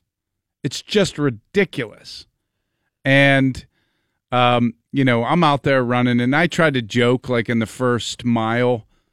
Like there was all these people lined up downtown and i was acting like i i had cramps. I was like oh i'm cramping up guys. No one laughed and then i was like i just bombed so terribly there i'm not going to say anything to anybody for the rest of the race. And uh, i was running with my buddy who's a, a full marathon runner And so he's just naturally faster than me. So I felt like I was chasing him the whole time. and it ended up, you know, I, I ran a good pace, um, way faster than I would have. But it, it, it's a lot. Challenging. It's a lot, but it's it's fun. I love everybody on the sidelines, all the Oh, they spectators cheer holding you up on. They have par- porch parties. and- really funny signs. you know, like I trained seven months to hold this sign, or just there's a lot of people in front of you. I ended up coming in, I think, 3,148th. Not bad, Bill. Yeah. There's some room for improvement. That's for all sure. right. I, that's awesome. You did it. Probably my favorite part of the run is the West End Village. You go up into the West End Circle, Mhm. and there's a little bit of an incline, and then you come down. I don't, I don't Alexander Street or something, right onto Main Street, and there's just like they were bands playing Oh, the. Rocky theme music and just people going crazy and you're running down this really steep hill so you got a ton of speed and it's it's just a fun day. I mean, I I remember to put my nipple guards on. so- Good. I was worried you'd have bleeding nipples. yeah, no no no bloody nips for me. Um I I put on the glide so I didn't have a lot of chafing. that's good practice. A little humid. I mean, it was everybody was soaked from just sweating. Well, the one the one guy they interviewed on the news, I think he was a winner of the half. Yeah. He mentioned what you did last week about the hills on the on the bridges Oh my god. were challenging. You just you never think about it until you are running on a bridge. It looks like it's the steepest hill ever. Yeah. It's, crazy. Um, but yeah, it's it's a super fun day, and and then you finish and you feel like you've accomplished like something. champ. Yeah, you feel like you're you're in really good shape. Uh, Did you eat crazy food the rest of the day? Like, Yes. I'm done. I'm rewarding myself. Oh yeah, beers. I ordered a full pizza, uh, half a cheesesteak. I had spaghetti and meatballs for dinner, chocolate cake. Nice. Yeah, yeah. I didn't, I played no it. games. You earned it. That's right. Congratulations. Thank you so much. It's Good it job. feels weird for to be congratulated That's an accomplishment for running half of the marathon. That's a physical accomplishment. I could never do it. yes, you could. I don't think I could. Definitely, you could. No. I met a woman yesterday who said she's from Akron, Ohio, and she said that she ran her first full marathon at the age of 50. And she don't think I'm wasn't a runner before that. Really? She just, yeah, she just decided like she had raised her kids. Her kids were in high school or college, and she was like, you know what? I'm, it's time I do something for me. And she just started getting into it, started training, and you would be surprised at how resilient your body is Yeah. you know i mean it just whenever you push it it you for you're basically forcing your body to adapt and and grow stronger that's what you're doing Well, I'm not an athlete and I'm stupid. So when I was Mhm. going to run the half marathon, Yeah. I started training and I got shin splints. And then I thought, well, it's just because I'm out of shape. I need to keep running and it'll get better. Ooh. and it just. yeah you don't run on right. shin splints No, because I'm stupid. I'm not an athlete. so i think you got to take it a little slower maybe don't run on on broken legs and you don't necessarily do are you flat-footed or no I don't think so. Okay. Because there's my buddy is flat footed, and he says that it, there's a certain point in the race where he just feels like he's running on bones. Yeah. Like there's no skin or doesn't seem- pad to his shoe. Doesn't seem attractive. No. No. And there's probably people that, that are severely injured because of yesterday, but you just have to be smart about it, train, and make sure you stay hydrated. Like one of the things that my buddy told me is that every time you see one of those hydration stations, you kind of stop, take a sip of water, like don't run and like spill it all over right. yourself. And then throw the cup. Right. Actually sip it and then keep going. Yeah. And uh and you can get through it. It's you know, it's it's cool. But now I feel like I I have way too much leniency with what I eat and what I'm gonna do for the rest of the week. Like I'm gonna Ah, live eat it up. like an a hole for, live it up, for Bill. the next three days. Have fun. The one thing that I did when I did, like, because I ran a relay leg, and Mhm. like I said, I'm not an athlete. The people cheering you on, I was like, oh my God, they're cheering for me. Yeah. I can't believe it. Oh, it gives you a serious boost. Like you don't realize how how much that plays into your psyche, but Yeah. when people are cheering and ringing the cowbells and just blowing the you know the vuvuzelas or whatever those things are, it, it it gets you going. Well, good job, Bill, and uh, congratulations to everybody who participated, whether you did the half or the relay or the full or you walked it or whatever. That's, that's an accomplishment. So good job. Coming up in the news, we're going to hear Gabby Barrett, Munhall native uh, in American Idol. Did a great job again last night. So we'll hear a clip from her. It's a DVE morning show. Center 11. It's 55 degrees at DVE. The news is brought to us by Channel 11 News on Fox 53 weeknights at 10. I'm Val Porter. Senator John McCain has at least one request for his funeral. He doesn't want Donald Trump there. Instead, McCain would like Vice President Mike Pence to represent the White House. According to an article published in the New York Times, uh, those close to McCain have told the White House their current plan is to invite Pence instead because of Trump's rocky relationship with McCain. There were reports over the weekend as well that said McCain is asking former Presidents George Bush and Barack Obama to give eulogies at his funeral. And that he wishes he had picked Joe Lieberman to be his running mate instead of Sarah Palin. The 81 year old McCain, who announced he is suffering from brain cancer in July of last year, is continuing treatment for the disease at home in Arizona. After I heard all these stories come out over the weekend, I thought, mm, it sounds like he's preparing to. Scuttle off the earth. Yeah, this is he's preparing for the end. Yeah. That's what it sounds like to Yeah. me too. More companies are nixing pre employment marijuana testing. The tightening U.S. job market and the legalization of marijuana in some states is prompting many companies to relax their drug testing policies. As a result, some companies are dropping weed from pre screening drug tests for potential employees. For decades, pre employment drug testing has been a requirement at large American companies, but experts are saying marijuana testing excludes too many potential workers at a time when companies are struggling to fill jobs. So smoke away, apparently. But you should probably check your pol- the policy Right. first. I think you you know sometimes you just have to loosen the restrictions. I mean, do you want do you want people to work for your company or don't you?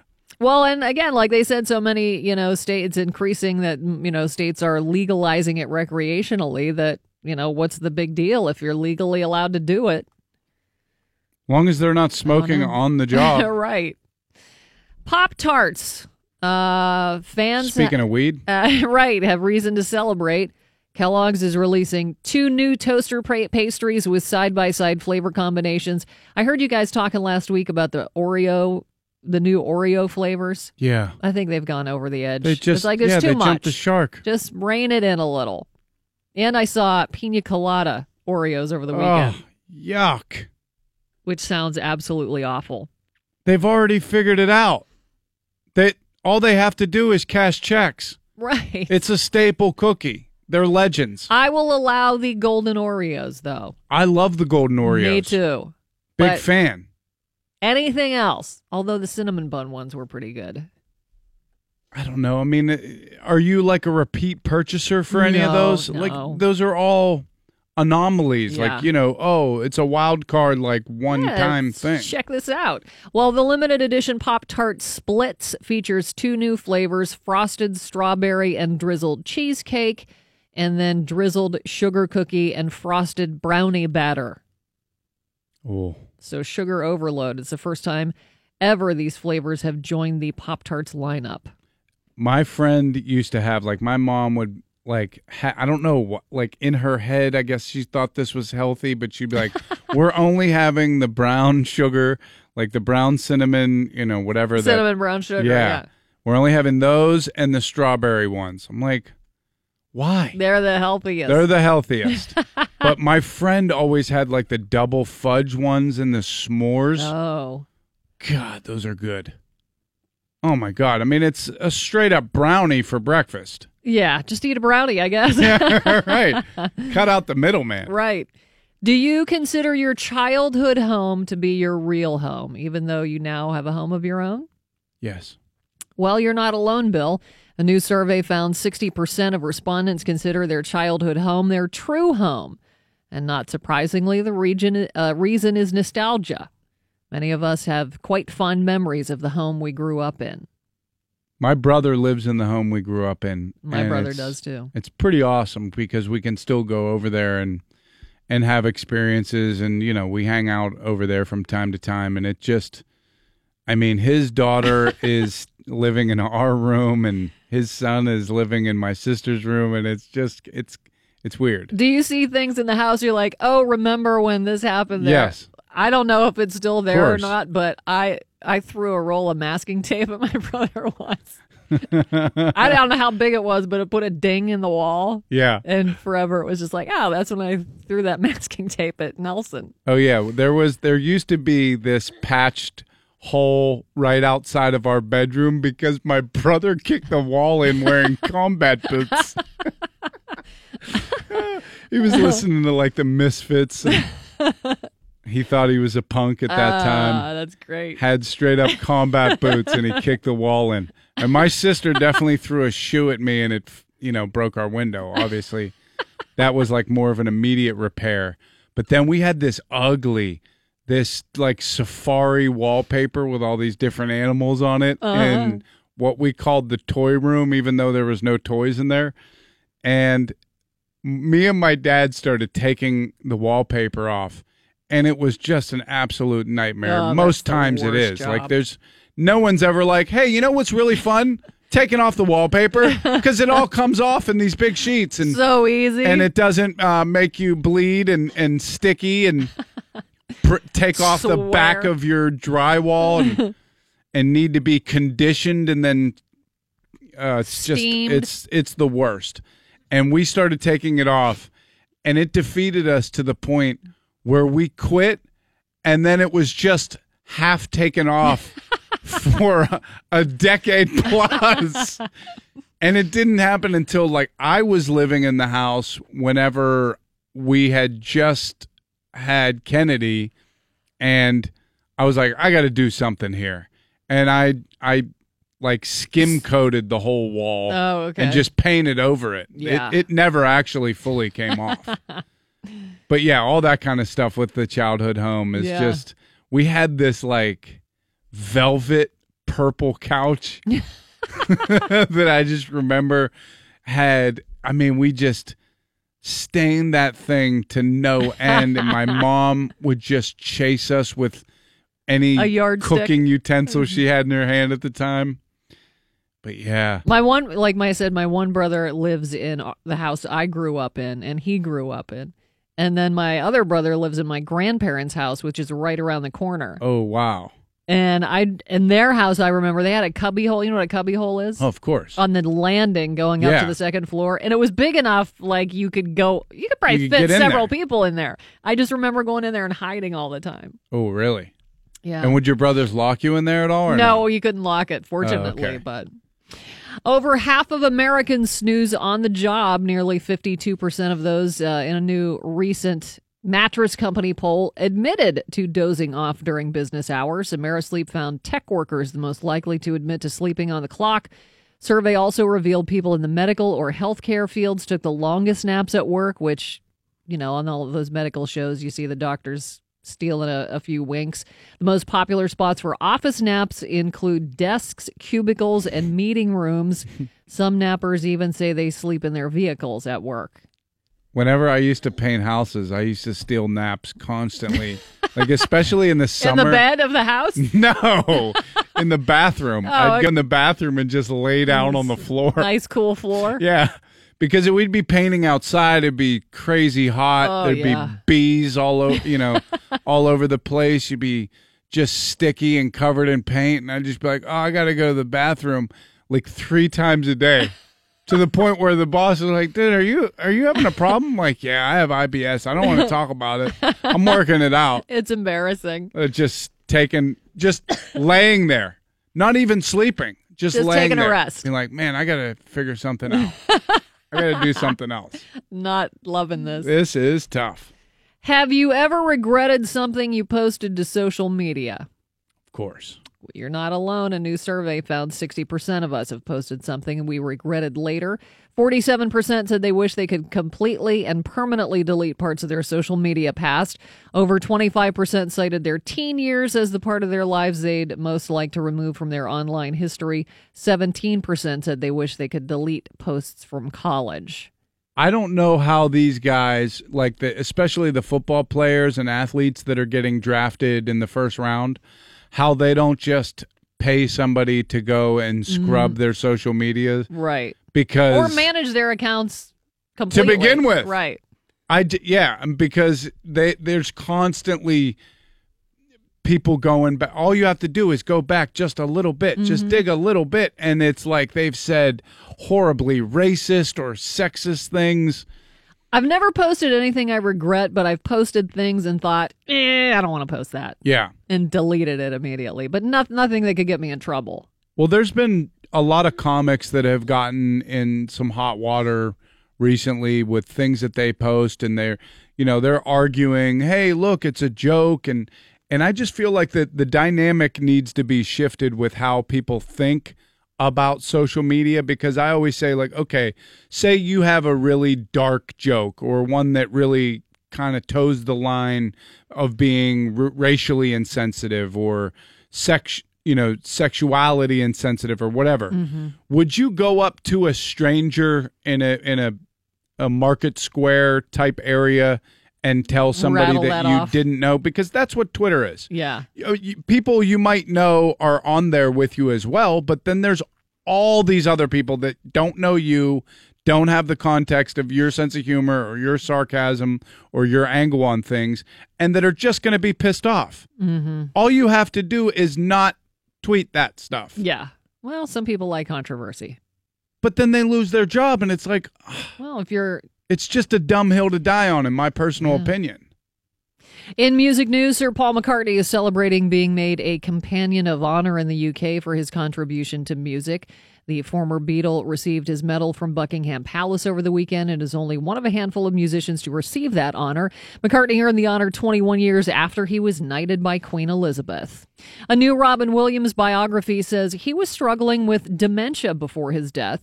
In the book titled Robin, author Dave Itzkoff reveals the brain disease is partially to blame for the comedian's passing because it was brought on by uh, it brought on some of the symptoms that led him to committing suicide. He was initially diagnosed with Parkinson's disease until a neurologist discovered it was actually dementia. Robin Williams hung himself in August of 2014. He was 63. And finally, Munhall's Gabby Barrett moving into the top five of American Idol. Yeah, Gabby! Holy smokes. She got praise again from all three judges during Sunday's episode. She performed two songs last night. Uh, one of them was Prince's How Come You Don't Call Me Anymore. Wow.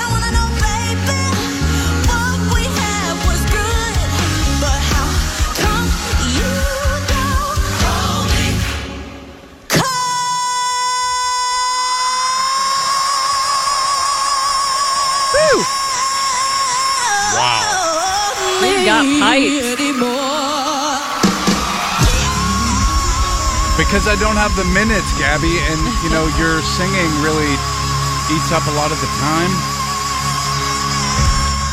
Wow. Here's uh, Katy Perry's critique of her performance. I think you're the most ready to go on tour. Thank you. I think you need an opener. Let me know. Well, sounds like you're going this summer, so you know if I'm still touring, which typically I am, yes, I'll call you. Yeah. Um, you know what? You are the most comfortable, and you just use the stage, and it is it's it's yours for the taking. Yes. So, and whoever whoever gave you some. Uh, some advice about your voice. I don't know who did that or when you found it, but you found something totally different I've never heard in your voice, and it's amazing. She also sang I Hope You Dance by Lee Ann Womack.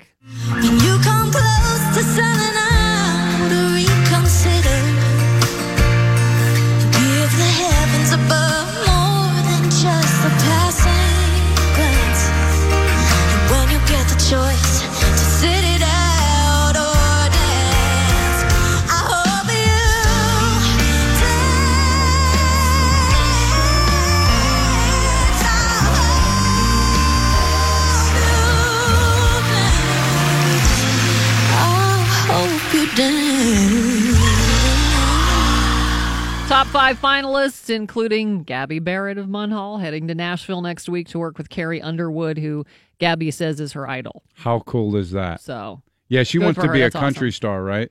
Uh, I'm not sure. If- Yeah. it's she, her voice has that sound. Mm-hmm. So, man, she is incredible. Yeah, she's got the pipes for it, no question. Absolutely, good for her. Uh, Penguins and Capitals tonight. Uh, And the Penguins, Crosby goes to Malkin. Crosby, right wing boards, moves to the right wing dot, passes to Schultz, left side to Kessel. Surveys the scene in front, it's off a body, and Holtby stopped it. Did it go in or not? The Penguins think it's in. Yes, it is. it is in the net. Patric Hornqvist may have moved the puck right behind Holtby, and the Penguins have taken a 3 2 lead. You can tell your ma and tell your pa we're going to send you back to Arkansas. The Penguins have the lead 3 to 2. Yeah, we need more of those for us, less of those for the other guys. Yes. it's about time we get to Holtby, don't you think? We haven't Yeah. we haven't seen him rattled this series. No. He's been is- really solid. Yeah, he's been very good for them. So, um, Penguins and Capitals tonight at PPG Paints Arena, and I'm just whew, not sure how to feel tonight. I feel good about tonight. All right, I'm gonna. I don't know why. I mean, look, it, we you know, we got our backs against the wall. We're we're in our house. Elimination. Come on. Mike Prisuta's got sports. He's coming up next. We'll have Grant Paulsen at 8:45 this morning. Grant Paulsen, nephew of Scott. I wonder if he uses that as his As his tagline. moniker? Yeah, Yeah. uh, he's from 106.7 The Fan in Washington D.C. He'll uh, give us his perspective on tonight's game as a Caps fan and Caps broadcaster. Kevin Allen of USA Today. He'll talk Pens Caps uh, today at 9:15. It's a DVE morning show. Difference. DVE Sports. I'm Mike Prisuta for DVE Sports, brought to you this hour by Sports Clips. It's Game Six tonight. The Pens and the Caps, seven o'clock at the PPG Paints Arena, and on your Pens flagship 105.9 The X. Uh, the Pens coming off a six-three loss on Saturday night in DC that established a three to two series lead for the Capitals. There's little to no secret about what the Pens need to do tonight, about how they have to play tonight to force a game seven on Wednesday night in Washington. Here's Matt Murray. You know, we know we can score. We just got to defend, and then uh, the scoring chances will come. Pretty simple.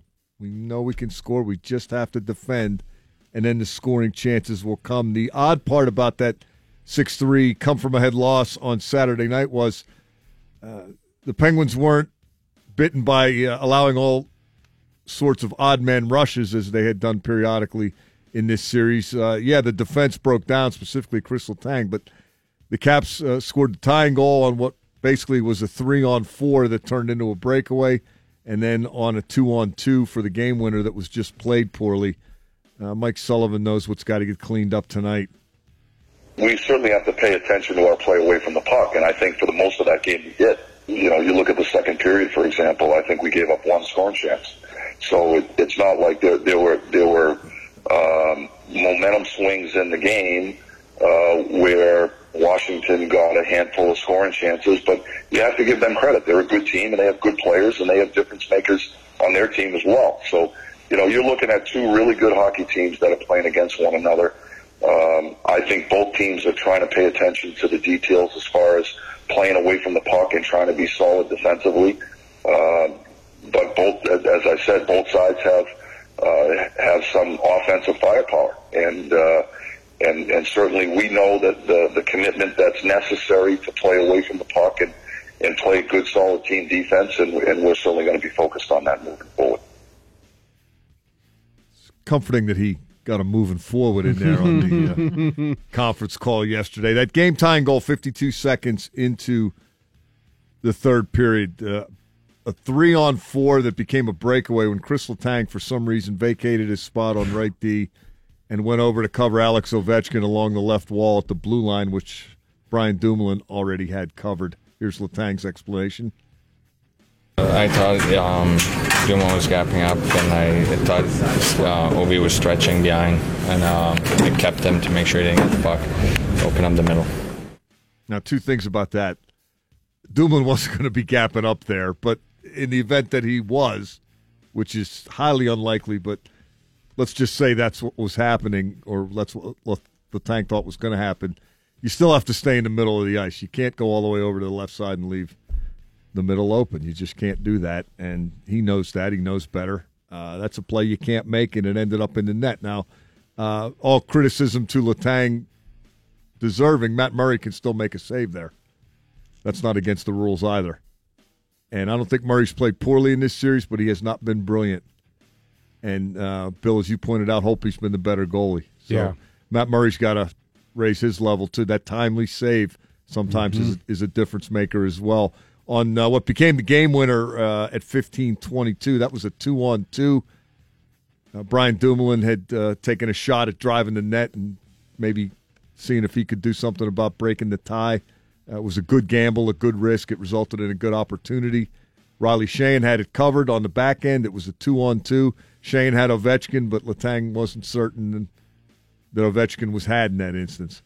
I think we had a great chance at the net with Dumo. Uh, comes the other way, um, goes wide, and I'm uh, trying to protect uh, the middle so he doesn't cut. Makes the pass, it bobbled, um, and the guy cuts behind. Score goal. Yeah. It is what it is. Yeah, you just got to read that better, be more aware, understand that uh, Sheahan's got Ovechkin, and trust your teammates. Yeah, Kris Letang never looked to see if anybody else was there. If, if he had done that, he'd have seen uh, Jakub Vrana coming in, and he would have picked him up and played the man, not the puck. And that would have been one of those plays where Ovechkin got off a relatively weak shot, and the crowd goes, "Oh, that was almost something." Right. And instead, it ends up a guy whacking it into an empty net, and it was too easy, too easy, making this stuff too easy on the Capitals. Make them work harder for their goals. Uh, defend like it matters. Defend first and foremost, and then the offensive chances will come. Let them break down. Let them force the issue, and then move on to Game Seven and do it again. It's not uh, impossible. It's not unimaginable. We said this earlier. We win tonight. All the momentum shifts back to the Penguins. All that pressure and anxiety and oh no, here we go again creeps in for the Caps. They might have some anxiety heading into Game Six, depending on the availability and status of Nicklas Backstrom. Yeah, that'll be huge. Uh, he apparently suffered an injury in Game Five or aggravated one. He didn't play for the last two thirds of the third period of Game Five. Uh, he didn't take any face-offs, according to the Washington Post, after the midpoint of the first period. And if he's not at his best, or if he's unavailable, that's uh, not good for Washington, which will continue to play tonight without Andre Burakovsky and Tom Wilson. Wilson's suspension is up after tonight, so he would be available for a game seven. That'll be a boost for them. Yes, it will. Maybe that'll help them with their game seven anxiety after the Penguins win tonight. Maybe. Lightning three, Bruins one in game five yesterday. Tampa advances. Boston is done. And uh, San Jose exits the postseason as well. The Golden Knights shut out the Sharks three to nothing. Tampa Bay in the Eastern Conference Final for the third time in the last four years. Uh, that hasn't happened much since 1998. The Lightning are the eighth team to pull that off since 98, uh, joining the Blackhawks, Rangers, Kings, Red Wings, Devils, Avalanche, and Dallas Stars, uh, pulling off that three out of four in a conference final. As for uh, Vegas, it's uh, the Marc Andre Fleury show, particularly in clinchers so far this postseason. Fleury's 8 and 2 in the 2018 playoffs with a 1.53 goals against, a .951 save percentage, and four shutouts. It's the uh, third straight series clinching shutout for Fleury, dating back to Game Seven against the Capitals last year. He also shut out the Kings in the first round to finish that series off for Vegas. Uh, his four career series clinching shutouts trail only Chris Osgood's five for the most by a goalie in NHL history. The flower has been brilliant.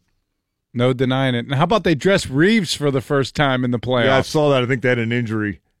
Um, I watched the first two periods. I thought Fleury was really good in the first period, and in the second period, San Jose was having a hard time getting anything established offensively, and I had a bad feeling about the game, so I didn't watch the rest. of it. yeah, you didn't want to see that. You didn't want to see the flower standing on his head. I didn't want to see Vegas win. Uh, that game also that game also featured the buzzer going off in the middle of play in the second period. There was a, a shot taken that everybody thought hit the crossbar, and uh, it turns out it hit the goalpost and the camera in the net Mm. and came out. So the play had continued. They shut it down. Toronto called in, and they It's blew they blew the horn like at the end of the period horn, Mhm. just in the middle of play. It wasn't a referee's whistle. Everybody stopped and looked around. They said, "Hey, take another look." They did, and they said, "Goal." So that's how things are going for Vegas right now. I don't know. I mean, I to me the the teams that were playing in that series look like they were just battling it out to see who's going to get beat by Winnipeg. How many te- how many years has Winnipeg been back in? Three? Back in Winnipeg, Yeah. I don't know. No, it's, it's longer than that. I think it's Four- I think it's longer than that. Four or five. I'm five? not sure, but they're really good. I you think it's looking like Tampa Winnipeg uh, for the whole thing right now. I don't know. I was uh I was watching that game yesterday and it looked like Tampa is the team to beat in the East. I, I did not They're see good. them knocking out Boston the way they did. Glad they did though. So glad they did. Pirates beat the Brewers nine nothing. They're nineteen and sixteen. They're off today, and they got the White Sox in Chicago tomorrow night. Thanks, Mike. When we come back, we'll be joined by Grant Paulsen, nephew of Scott Paulsen. Uh, he's uh, on 1067 The Fan in Washington, D.C. We'll talk Pens Caps next on DVE. It's a DVE morning show. I'm Val Porter with Mike Prisuta and Bill Crawford.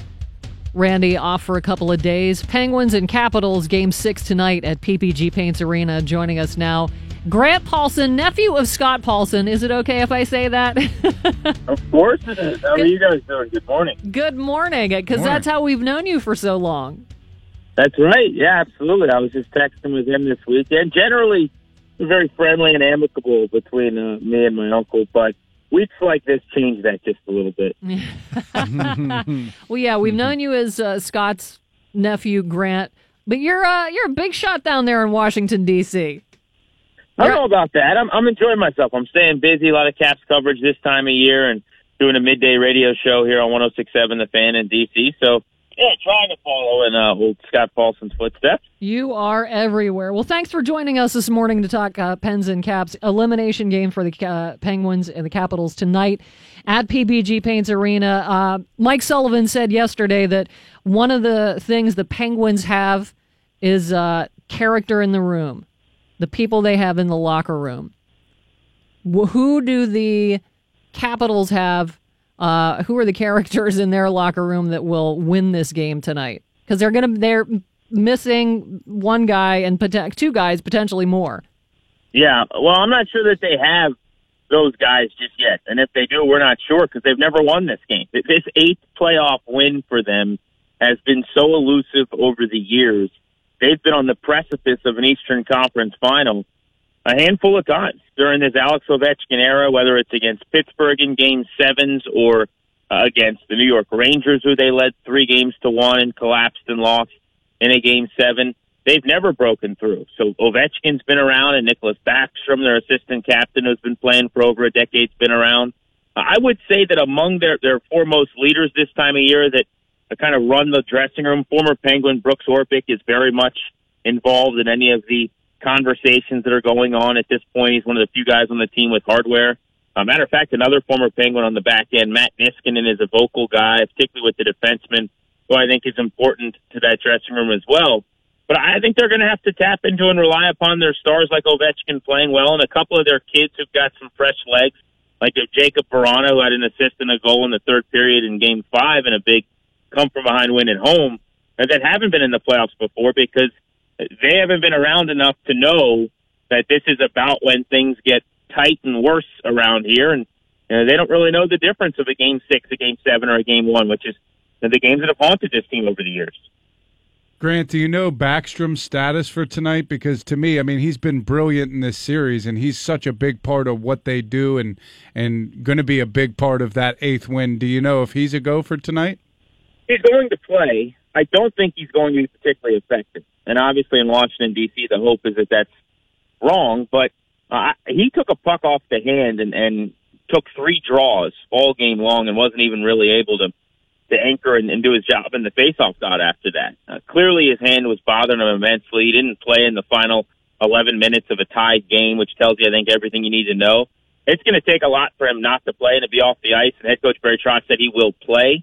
But there's a difference between just skating around, being out there, and being know, an integral, instrumental and integral part of the puzzle. Uh, he's their best two-way player. I mean, he's a 200-foot player who's great defensively, really good offensively. And if he's not able to be himself, it's a massive break for Pittsburgh because the Caps don't really have a quality scoring line, first or second line that could play defense. You know, that Ovechkin top line with Evgeny Kuznetsov at times could be a little bit of a liability. It's why they can never beat Pittsburgh because the Crosby and the Malkin lines are so good. There's really no good matchup on the road for that Ovechkin line, and generally they put Backstrom against 87's line. But if if he's out there just kind of skating around as something of a decoy, it's a big problem. Grant, you, you referenced the Caps history. Everybody outside of Vrana, I guess, knows the Caps history on both sides. This year, the way the postseason opened, losing two at home in overtime, it, it seemed like they were just cutting to the chase this time. Why? Yes. Why has this been different? How were they able to absorb a couple of real shots to the groin area and and just rise above it? I think the first thing has been that Braden Holtby's been phenomenal. Their goaltender. They have had him play well in a series here or there, most specifically in a couple of first round series. He's never shined in the second round for whatever reason. I think largely based on matchups, frankly, because they play better teams like Pittsburgh or Hot Rangers Club there. They've played some eventual Stanley Cup champions a few times. He's been better in this second round in the Eastern Conference semis than he's been at any point. I think that's been a key.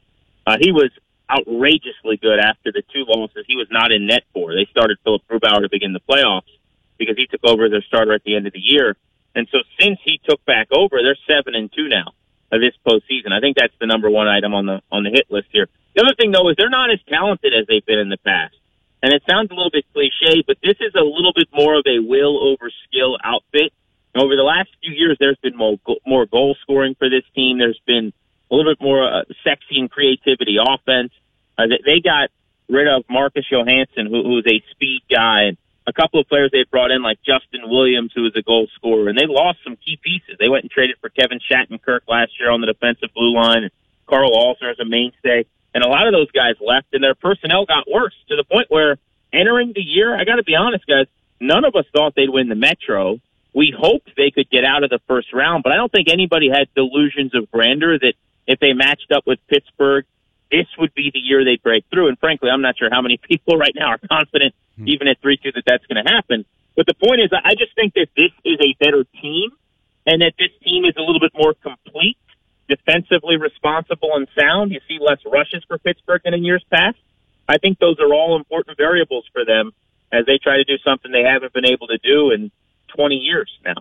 Getting back to Holtby, the way it worked out, it's almost like okay, take out the starter for the first two games, lose, take the pressure off him, and then throw him back in. He can come riding in on the white horse and lead the charge. I don't think that was their plan, but uh, he spoke with Pierre McGuire after uh, one of the games last round uh, about he used that time when he wasn't playing to kind of get back to working hard in practice, which he hadn't been able to do, and clean up his technique and and really refine his game. Have you noticed a major difference in how he's playing since he came back?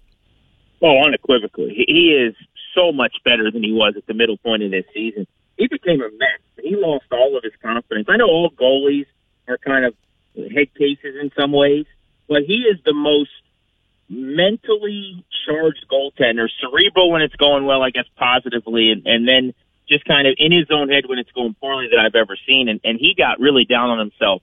But what I think has happened, number one, is he was able to practice. I hadn't heard that quote, but that makes a lot of sense because uh, he has completely refined technically everything that was eluding him. Five hole felt like it was the size of the ocean. He wasn't doing anything on the glove side. All those things right now he's been very sound in the postseason with. He's moving laterally and, and beating skaters to spots of the net, and it seems like he's always in the right spot. That wasn't the case when he was struggling. But I think the bigger deal, honestly, than just playing well is the last few years in the playoffs. I really believe he's worn down. If you look at game logs and how often he was in net, and how many wins he's had, as an example for the Capitals, I'm not sure that there's a goalie in hockey. I actually, I think statistically, believe he's the number one games played goalie coming into this season over the last couple of years. And what I think that does is eventually you just get spent and exhausted. This year, he's fresh. I mean, Grubauer played more than he did in the last five weeks of the season. It really looks like he's just kind of hitting his stride now in the middle portion of the playoffs, whereas in the past, he was on his last leg and, looked like a, a horse running out of gas on the final furlong this weekend.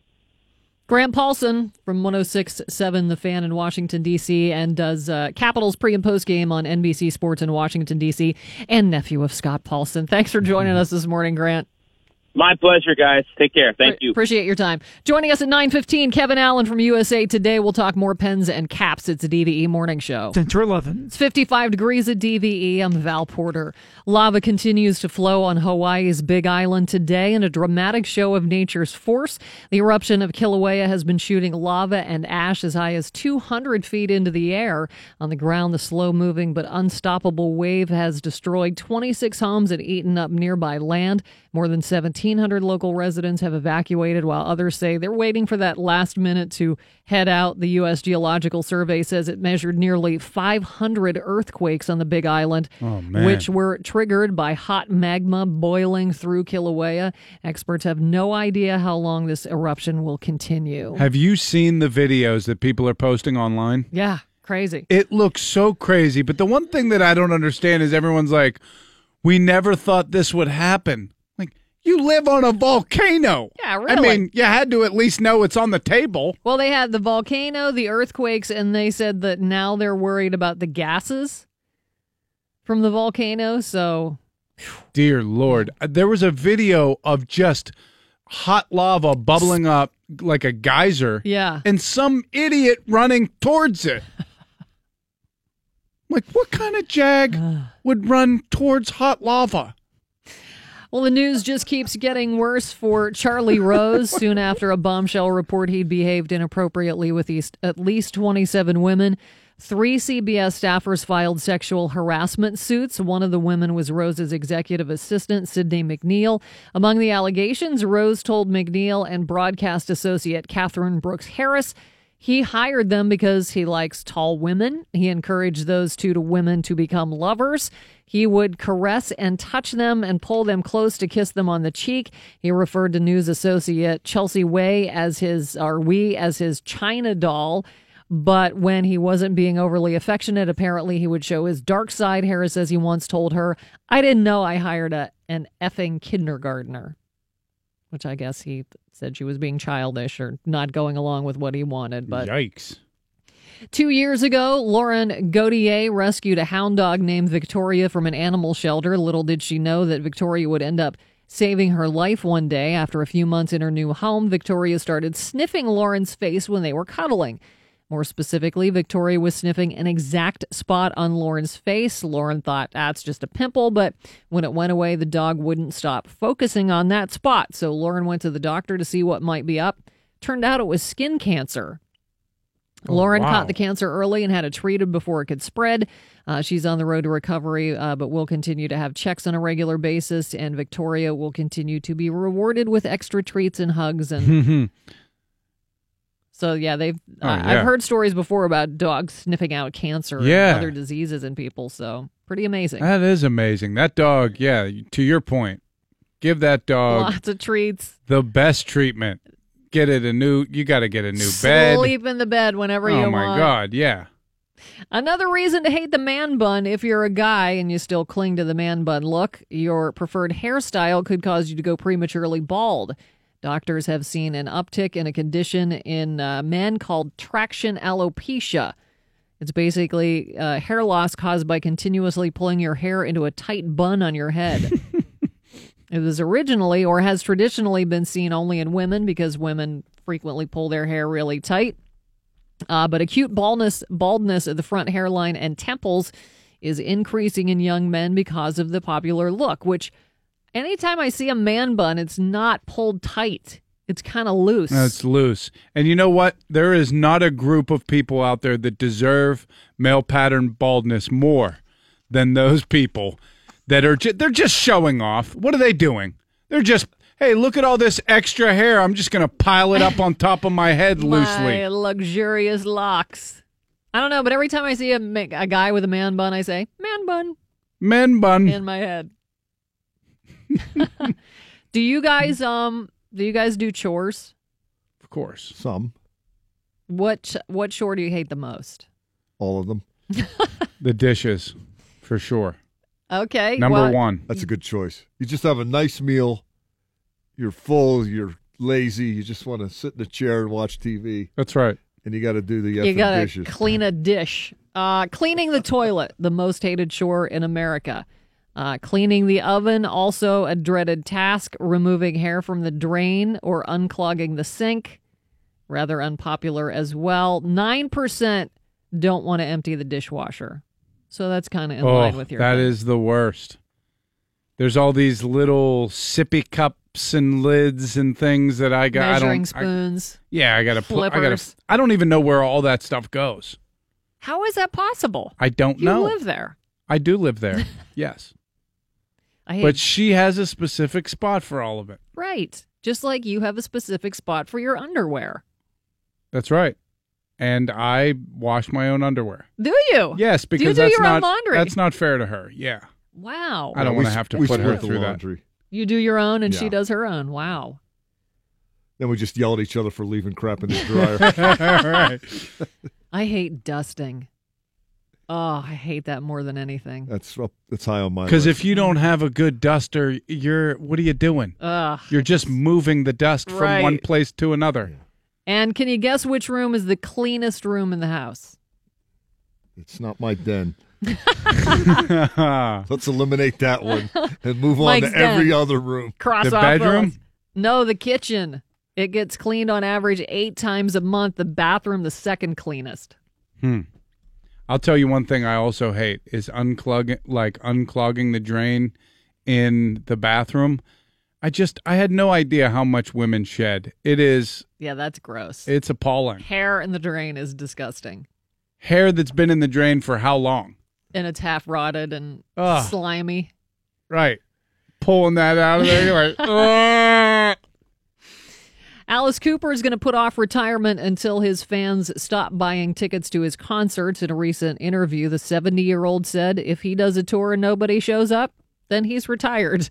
Uh, he went on to say the fact uh, he is right now, he's doing better business than he's ever done before, and he's never felt better physically. So he doesn't see any reason to retire. Uh, he's going to play the DVE Halloween party at Stage AE on October 26th. Tickets are on sale now. You got to wonder, like these guys, like uh, everybody always wonders out loud, why don't these guys just retire? The amount of people around them, first of all, that they're employing directly, Oh, yeah. but just people that are kind of depending on them, their entourages, the people that they have around them are always saying, "There's so much money out there. You're going to leave this on the table." If people are still coming to see you, like arenas and stadiums, Why not? why not cash in? Right. And if you can still bring it, bring it. Beat staying home doing the damn dishes. That's right, dusting, yeah. unclogging the drain. And finally, John Lithgow has joined the cast of the Pet Sematary remake. Why is there a remake for this movie already? Does don't nobody know. have a new idea? Nobody. He'll play Judd Crandall, the kindly older neighbor who was played by Fred Gwynne, also known as Herman Munster, in the original back in 1989. God, that movie terrified me though. Oh, it was great. Such a good movie. I missed that one. What was the plot? Oh my God, you didn't? Did you really not see Pet Sematary? Yeah, I'm not a big horror movie Undead guy. animals, Mike. They would rise up out of the Undead grave pets. and pee on the rug. Is that Not just that, but yes, that. It's good. You should see the original. That might not hold take a dump though. where I'm they weren't No. supposed to, and then you had to clean it up. You can't rub a ghost's nose in it. it's really tough. Uh, cloudy chance of rain, mid 60s for the high today. We have Kevin Allen on the line. We're getting him on the line. Uh, Kevin Allen, hockey writer with USA Today. Penguins and Capitals, game six tonight at PPG Paints Arena.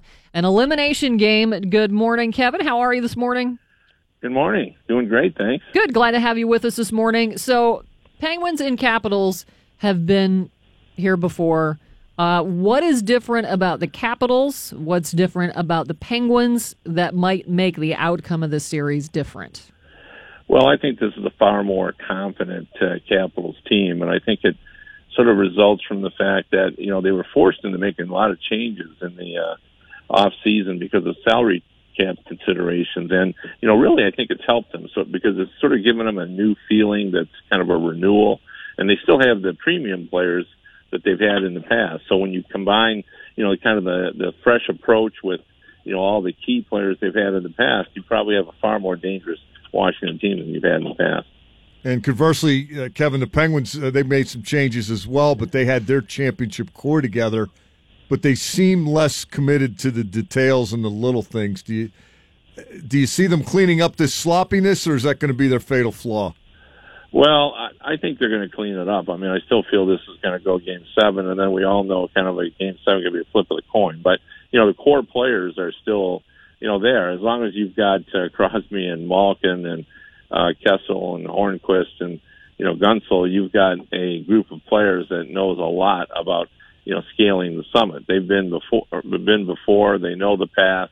They know what it takes. Um, you know the difference, and I think you hit the nail on the head is is that you know we've had an erosion of the Penguins' depth um, because it's hard to keep championship teams together. So you know you lose the Bonino and you lose other uh, players off the roster slowly sooner or later um, you know, you've got a different feel, just like the Capitals have for good reasons. Uh, uh, they're a different team. I think uh, it's been a negative on the Penguins that they've lost uh, so many, you know, sort of role players who were important to the uh, to the objective. Kevin, I know this series, Caps Pens, is always billed as Ovechkin versus Sid, but I think they've both been great. They they've kind of canceled each other out in a way. To me, the difference in this series has really been Murray versus Holtby. I, I think that Holtby's been the better goalie. I, I couldn't agree more. And you know, at the start of the series, I think people thought that uh, Trotz made a mistake by not playing Holtby right from the beginning, but maybe he was shrewd because you know I, I see a far more motivated Holtby. Uh, the fact that he was sat out when the playoffs began, he had lost his job to Grubauer, uh, and then when he came back in, boy, was he ready to play. And you know, this is a very experienced goalie. And uh, by contrast, you know, uh, uh, Matt Murray has not been the same goalie we've seen in the past in the postseason. Just, uh, just a little bit more inconsistent. But in the playoffs, a little bit um, can go a long way to, you know, undermine the the uh, progress of a team. And I, I think, uh, you know, he just doesn't have the same um, flair uh, for making the big save and giving up uh, some goals I think he'd, he'd like to have back, and we haven't seen that in the past. Now, we also remember, too, that he has the ability to bounce back and play very, very well. We've seen that in the past as well. So who knows? We, we still may be, you know, looking at a game seven. Getting back to Holtby for a second, Kev, is that the biggest difference uh, just this spring alone? Washington losing the first two in OT at home to Columbus. That seemed like a very Capitals like thing to do. Rallying to win the next four did not seem like a very Capitals like thing to do. Uh, him coming in when he did changed everything, I guess.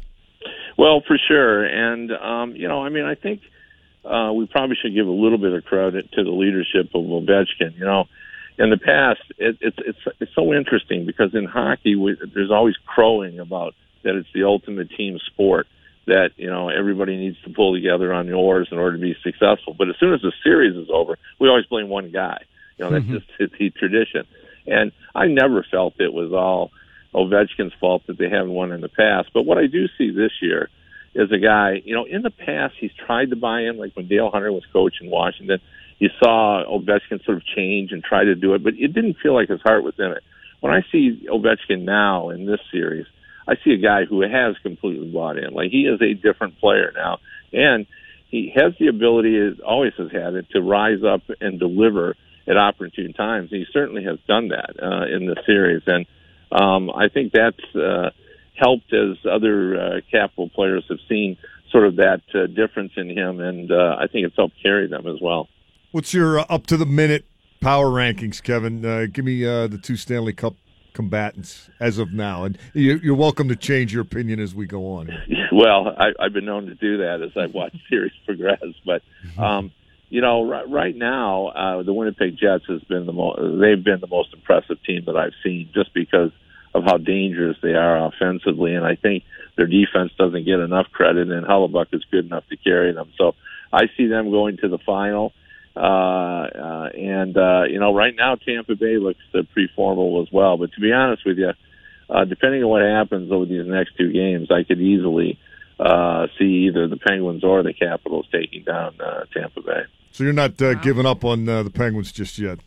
Oh no, no, no, no, no, no! I've uh, I've covered this sport too long and seen too many uh, uh, Penguins uh, victories to not trust. Uh, you know, they have the uh, the equivalent of a master's degree in postseason success. Mhm. Like they understand how you win in the postseason, and you know for that reason, uh, you know, as impressive as the Capitals have been, and I think they have been impressive.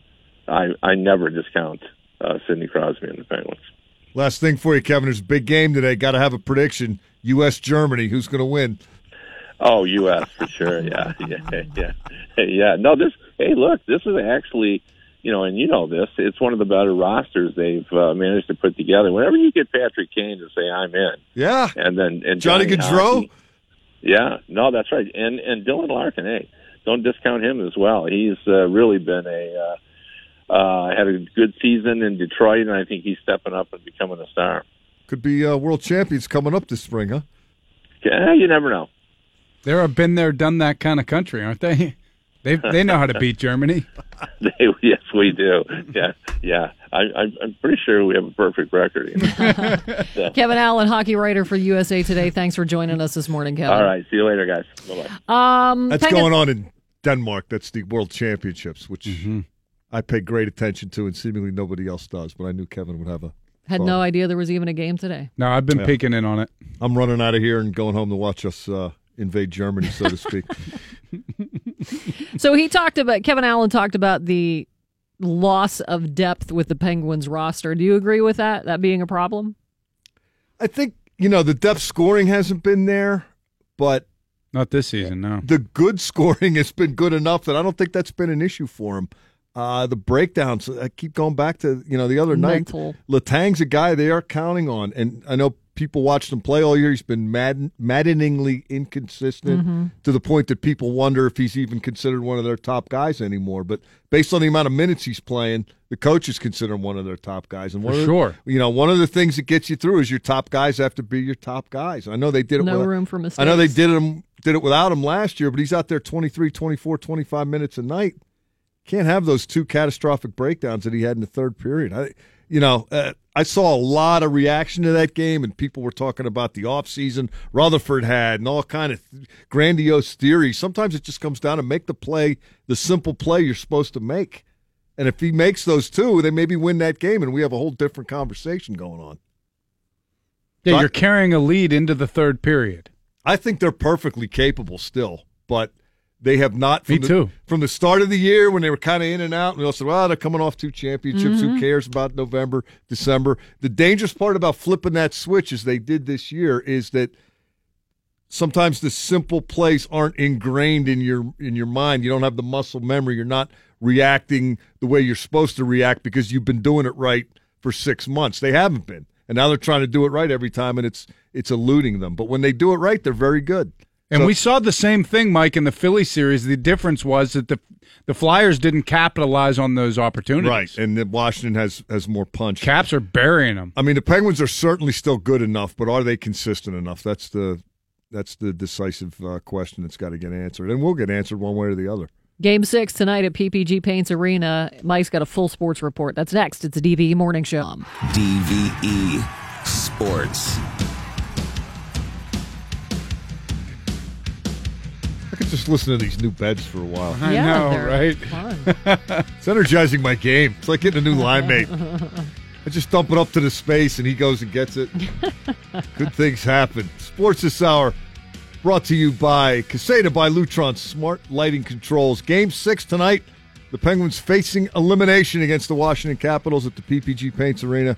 Seven o'clock on your Pens flagship, 1059 the X. The Penguins coming off uh, a six to three loss in Game Five on Saturday that put them in this elimination facing predicament. Uh, not that they played poorly, or at least not that they came out of that six three loss feeling as if they played poorly. They just didn't get it done. Here's Justin Schultz.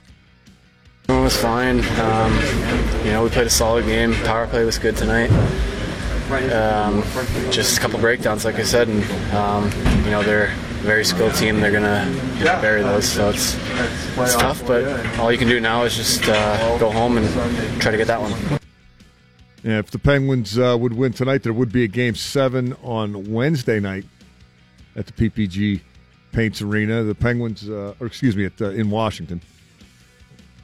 Penguins have uh, overcome some hardships on the way to the Stanley Cup the last couple of seasons, and Conor Sheary maintains there's no reason this uh, potential Stanley Cup run should be any different. We're a confident group, obviously. Um, the last two years, we know we kind of know what it takes. I think uh, we got a lot of good leaders in this room, a lot of good veterans that uh, kind of lead the way, and uh, us younger guys kind of following behind. So uh, we'll, we'll rely on that in Game Six.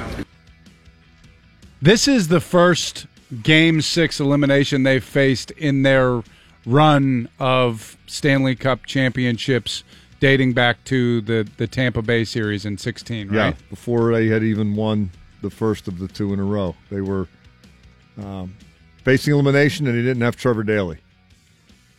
That's right. And they got And that- it was at Tampa. And it was at Tampa, and they got that done, and then they came back and got it done in Game Seven. Desperation time tonight. That's not a word that uh, Mike Sullivan prefers. He uh, would rather his team play with focus and urgency and more positive connotation type phrases uh, other than desperation. But uh, whatever uh, phrase you choose to apply, Sidney Crosby said the Penguins have been applying it for a while now. Yeah, I think your desperation levels at its highest. I mean, knowing the situation, but um, you know, I feel like we've played pretty desperate hockey here, especially last couple. So um, yeah, I think we're we're moving our feet. We're getting the forecheck. Um, at this this time of year, it's always a game of you know, a game of inches, and unfortunately tonight we didn't get the result, but uh, we did a lot of good things, and just make sure that uh, we have that that mentality here going into Game Six. Yeah, Sullivan prefers determined, urgent, focused, detail oriented, desperate. I guess is you know. uh, He explained that last year during the playoff run. He said that, that kind of implies you're running around out there with your hair on fire and you don't really know what's going on. That's that you can't just try to max out on effort and go crazy. You gotta you gotta apply it, and uh, they've been there before and they have done that before. Uh, you just heard from Schultz and Sheary and Crosby, and you got a good uh, load of all the cliches and uh, phrases and, and points that you expect everybody to address in this type of situation. Now let's cut to the chase. Here's goaltender Matt Murray. You we know we can score. We just got to defend, and then uh, the scoring chances will come. Just gotta defend. Just defend. Translation: Hey guys, don't hang me out to dry tonight, please. Or when it happens, maybe a big save at the right time wouldn't hurt either. I don't think he's played. Yeah, that's not illegal. I don't think he's played poorly, but I don't think he's been brilliant. And uh, might be time for him to be brilliant and get him to Game Seven if it works out that way. He certainly got that in his repertoire. Uh, just in case you haven't been paying attention, in the Penguins wins this series, the scores were three to two and three to one. In the Capitals wins this series, the scores were four to one, four to three, and six to three. Now, a couple empty netters in that uh, six to three win, but anybody else see a trend?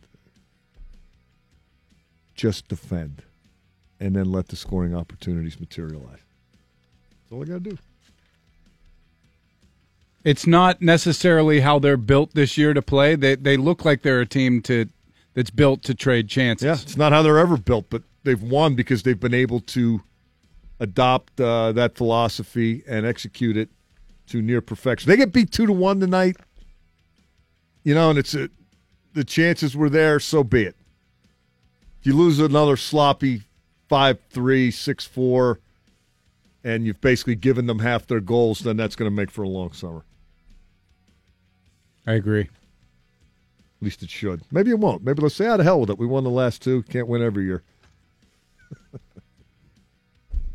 Pens Caps tonight. Uh, the Lightning are in the Eastern Conference Final for the third time in four years after beating the Bruins three to one yesterday afternoon, and the Golden Knights have advanced to the Western Conference Final three nothing over the Sharks last night. The uh, Predators are at the Jets tonight. That's uh, a nine thirty start, and uh, Winnipeg leads that series three games to two. Uh, I'm with Kevin Allen. I think it's going to be Tampa and Winnipeg playing for the Cup. That was my. Uh, well, I had Winnipeg coming out of the West, and I, I had the East figured out to uh, Pittsburgh against either Tampa or Boston. Then I thought the Pens would be an underdog in that series if they got there. But uh, first things first, they got to get there. See what they got tonight. Starts tonight, Mike. Bucs uh, beat the Brewers nine nothing yesterday. Good weekend for the Pirates, uh, getting back uh, on the winning track in Milwaukee. They're 19 and 16. They hit three home runs yesterday. They got seven one hit shutout innings out of Chad Kuhl. Off day uh, today, and then the 19 and 16 Pirates will take on the White Sox in Chicago on Tuesday night. Ivan Nova against Lucas Giolito, and at the uh, World Championship tournament in Denmark, it's the U.S. against Germany today at 10:15. U.S. has a shootout win over Canada and a four nothing win over Denmark in the hopper already, and uh, taking on the Germans today. That's on the NHL Network. I'm flying out of here at 10 o'clock and going home and putting on some red, white, and blue. Watching us beat Germany, which we usually do. You know those are Caps colors as well. So please change out of that before the game. Day. Yeah, I'll put the suit on when Thanks. I go to the game. Don't worry. That's your DVE Sports. Thanks, Mike. Congratulations to Bill Crawford running the half Yes. marathon yesterday. Round of applause. Thank you, Good for you. guys. I'm can't. I can't ever stop thinking about um, Nikki Glazer's joke. Oh, you ran the half marathon. I'm half proud of you. Why don't you that's- finish the We're race? fully proud That's of a funny joke, but that's an accomplishment. Don't I'll kid say. yourself. It means I'm in. I'm in pretty good shape. That's all it means. Good for you. Well, and you got some focus, and you got some attention to detail, and you got some determination. Driven to succeed and My daughters actually kind of put everything in perspective. They're like, "Dad, did you get a medal?" And I said, "Yeah, I got a medal, sweetheart." And she goes, "Did every single person that ran this race get a medal?" And I said, "Yeah." And she said, "Well, then the medal really doesn't matter." I was like, the worst part is she's going to come home one day and say, "Dad, I got a 50 on my math test. Where's my medal?" right. I actually, my daughter. No, you did, you did great, man. Thank you, man. Congratulations. Yeah, no, it was fun, and it was a fun weekend. We were down there. We ran the uh, the kids marathon on Saturday with the girls. and- yeah, it's a full weekend and they and- start stuff yeah. on Friday. and that and- was awesome as well. You got to do it That's with a fun. GoPro next year. Oh, that's a good idea. And then, That is a uh, good idea. And then edit a video up. Oh, Mike, Good call, Mike. coming with a good call. Oh, I hey, I have great ideas when I'm telling somebody else to run 13 miles. Yeah. Hey, you have your chance to win a thousand bucks in cash from DVE. That's a lot of scratch. It is. We need some help on this. We need you to help us out by clapping your hands, get your hands going, and we're going to do a song for you that we wrote for. We're from the Pittsburgh area, and there are a lot of hockey fans down there. We got a pretty good hockey team known as the Pittsburgh Penguins. And this is a song that, that we wrote for them and has sort of unofficially become their theme song. We'd like to do it for you right now. We need you to help us out by singing along right now. It's called It's a Great Day for Hockey. Here we go. It's a great day. It's a great day for hockey.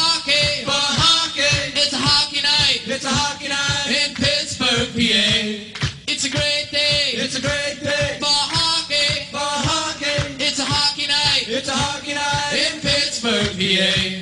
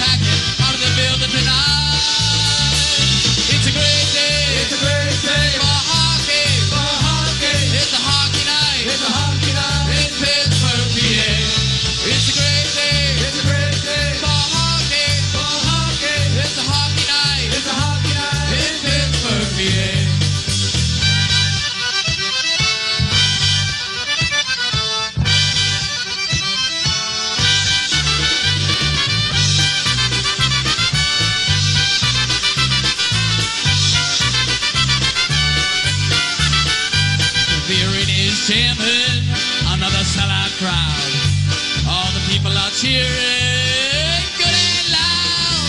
Oh, look out, Raider the fans are coming through. Everyone knows what they're gonna do. Drink from the Stanley Cup one more time. It's a great day. It's a great day for hockey. For hockey. It's a hockey night. It's a hockey night in Pittsburgh, PA. It's a great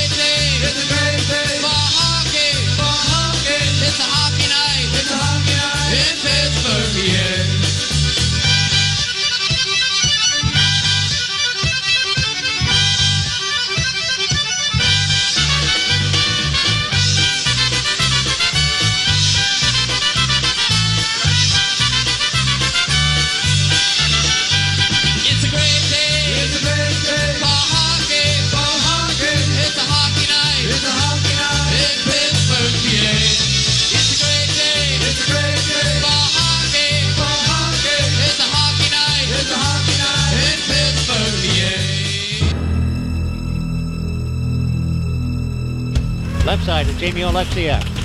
Floater towards net. It comes off the backboard. And it will come to Derek Brassard. Back to Oleksiak. Shoot scores! He's got that bullet on the right side. The Penguins get that opening goal as Alexiak from 62 feet away puts Pen- the Penguins into the lead and stop the car, Mabel. It's 1 nothing Pittsburgh. Karams over to the far board. Schultz retrieves it. Goes to Crosby. Double team. But he does get the puck to Malkin to the right point. Justin Schultz of the bench moves to the center point. Gives it to Kessel. Shooting, scoring! Phil Kessel from the left wing circle. And the Penguins have tied this game at two. Oh, call Arnold Slick from Turtle Creek. It's Kessel on the play. Might have been touched. We'll wait and see. And the Penguins, Crosby goes to Malkin. Crosby right wing boards, moves to the right wing dot. Passes to Schultz, left side to Kessel. Surveys the scene in front, off a body, and Hope he stopped it. Did it go in or not? The Penguins think it's in. Yes, it is. It is in the net. Patric Hornqvist may have moved the puck right behind Holtby, and the Penguins have taken a 3-2 lead. You can tell your ma and tell your pa we're going to send you back to Arkansas. The Penguins have the lead, 3 to 2. That should have been it. that should have been it. Ah, God. Let's hope we don't have an outcome tonight like we did the other night. Penguins and Capitals, game six tonight. PPG Paints Arena, the big screen outside weather. Eh, very slight chance of rain. Very slight. I Dress doubt accordingly. That's not going to keep anybody away tonight. Elimination game. They've done this What? before. It's not supposed to be easy. You're right. And they, Fifth time in the last two seasons, last two runs, right? Yeah, if you count the game sevens, which technically they're elimination games, but they're elimination games for the other team too. Mhm. So I think that's a different dynamic than one team not having that fear of their season ending and the other. You know, it might play a little bit in the Pens' favor tonight, at least.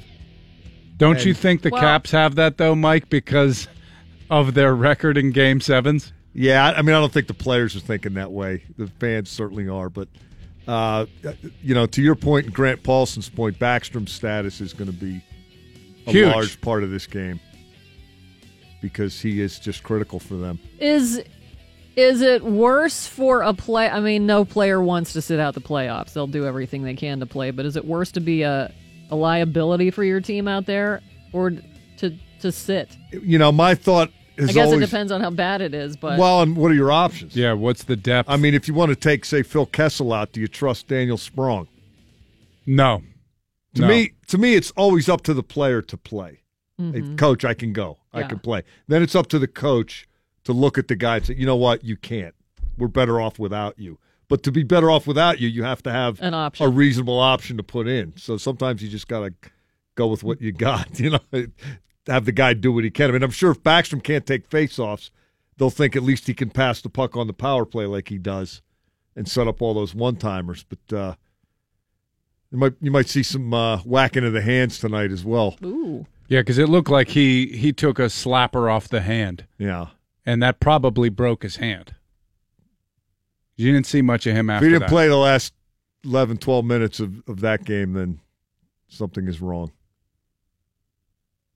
What do you think the atmosphere is tonight at the PPG? Oh, I think it. I think it will be great leading in. Yeah, I, I think it'll be emotionally charged but positive. If they fall behind one nothing, then I think it might get a little it might tight. turn. Do you think mentally, um, because they've been, you know, these guys know each other so well and played each other so many times in the playoffs, do you think that mentally the Penguins have the edge? I think the Penguins have a security and a, a, a confidence about them because of A what has happened confidence? before. Uh, yeah, that's a good way to put it. I, I don't think the Caps are going to take the ice saying, "Oh, here we go again against these a holes." I think you know, Right. I think they're going to take the ice expecting to win. But now, if you know, let's say the Pens can get up by a goal or two, then everybody's Different human, and, state. and the mind starts to wonder, does it not? I'll tell you what. Uh, what goal I keep coming back to is Ovechkin scoring in the last minute of Game Three. That game to me was like a game that I thought the Penguins were going to win, and he kind of ripped our hearts out there at at the paint can. Yeah, to do it in front of the home crowd. I'll back you up one one before that. Uh, the Niskanen goal that tied it was a Ooh, bad goal. yeah. and that changed the entire Soft. dynamic of the period. They didn't get a chance to defend the lead. Now you're tied, and now you're trying to score, and you're opening yourselves up to you know what happened at the end. Um, they're they're pretty capable defensively when they're determined to be that, and uh, let's see if they can be that tonight. If Well- I'm Dumoulin, I'm going up to Letang before we take the ice, and I'm saying, "Hey, I'm your partner. Trust me. You do your job, I'll do mine." Do you expect any changes in in in anything as far as the lineup? I do Any of the pairings? I do not- I don't think moving they, things around at all? you know, and Sprong is up with the Wilkes-Barre guys, and he's been involved here for a Mhm. little while, skating and whatnot. I just, I, I don't think there are any options. I don't think there are any major changes to make. I, I don't know if he tweaks the lines again. I certainly like uh, Malkin with Malkin with Hornqvist and Hagelin, Mhm. and I certainly like Crosby with Guentzel. And I think Brassard and Sheary have done some good work together. Uh, it hasn't changed the scoreboard necessarily, but I don't think they're playing poorly.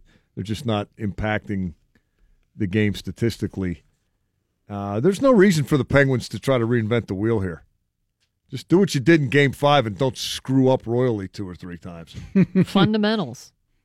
Can you, You give know. the pregame speech I, to the team? Ah, they know. I mean, they know. Oh, they definitely know. They- That's why they didn't practice. Yeah, it's what Yesterday. Sullivan said they weren't going to look at much video. I mean, it's the, the cliche of all time in sports. It is what it is. Uh, they know what works against these guys and what does not, and we'll see what they can make happen tonight. But uh, yeah, I think the the crowd I think will be going berserk Oh. before the game. I think it, I think that place is going to be pulsating. No question. Thanks to Grant Paulsen for joining us this morning and Kevin Allen uh, from the USA Today. And tomorrow morning, we'll be joined by Billy Gardell and Derek Smalls of Spinal Tap doing a show with the Symphony Nice. in June. We'll talk to Derek Smalls tomorrow, and we'll either be anticipating game seven or mourning the end of the season tomorrow morning. So we'll find out. Pens and caps tonight. It's a DVE morning show. I'm finished. You stay classy, Pittsburgh. Don't touch your face. They got him dead, Pittsburgh all day, baby. For now, you guys call me Ronald. Would you not eat my pants? Ronald. Ah! Mm-hmm.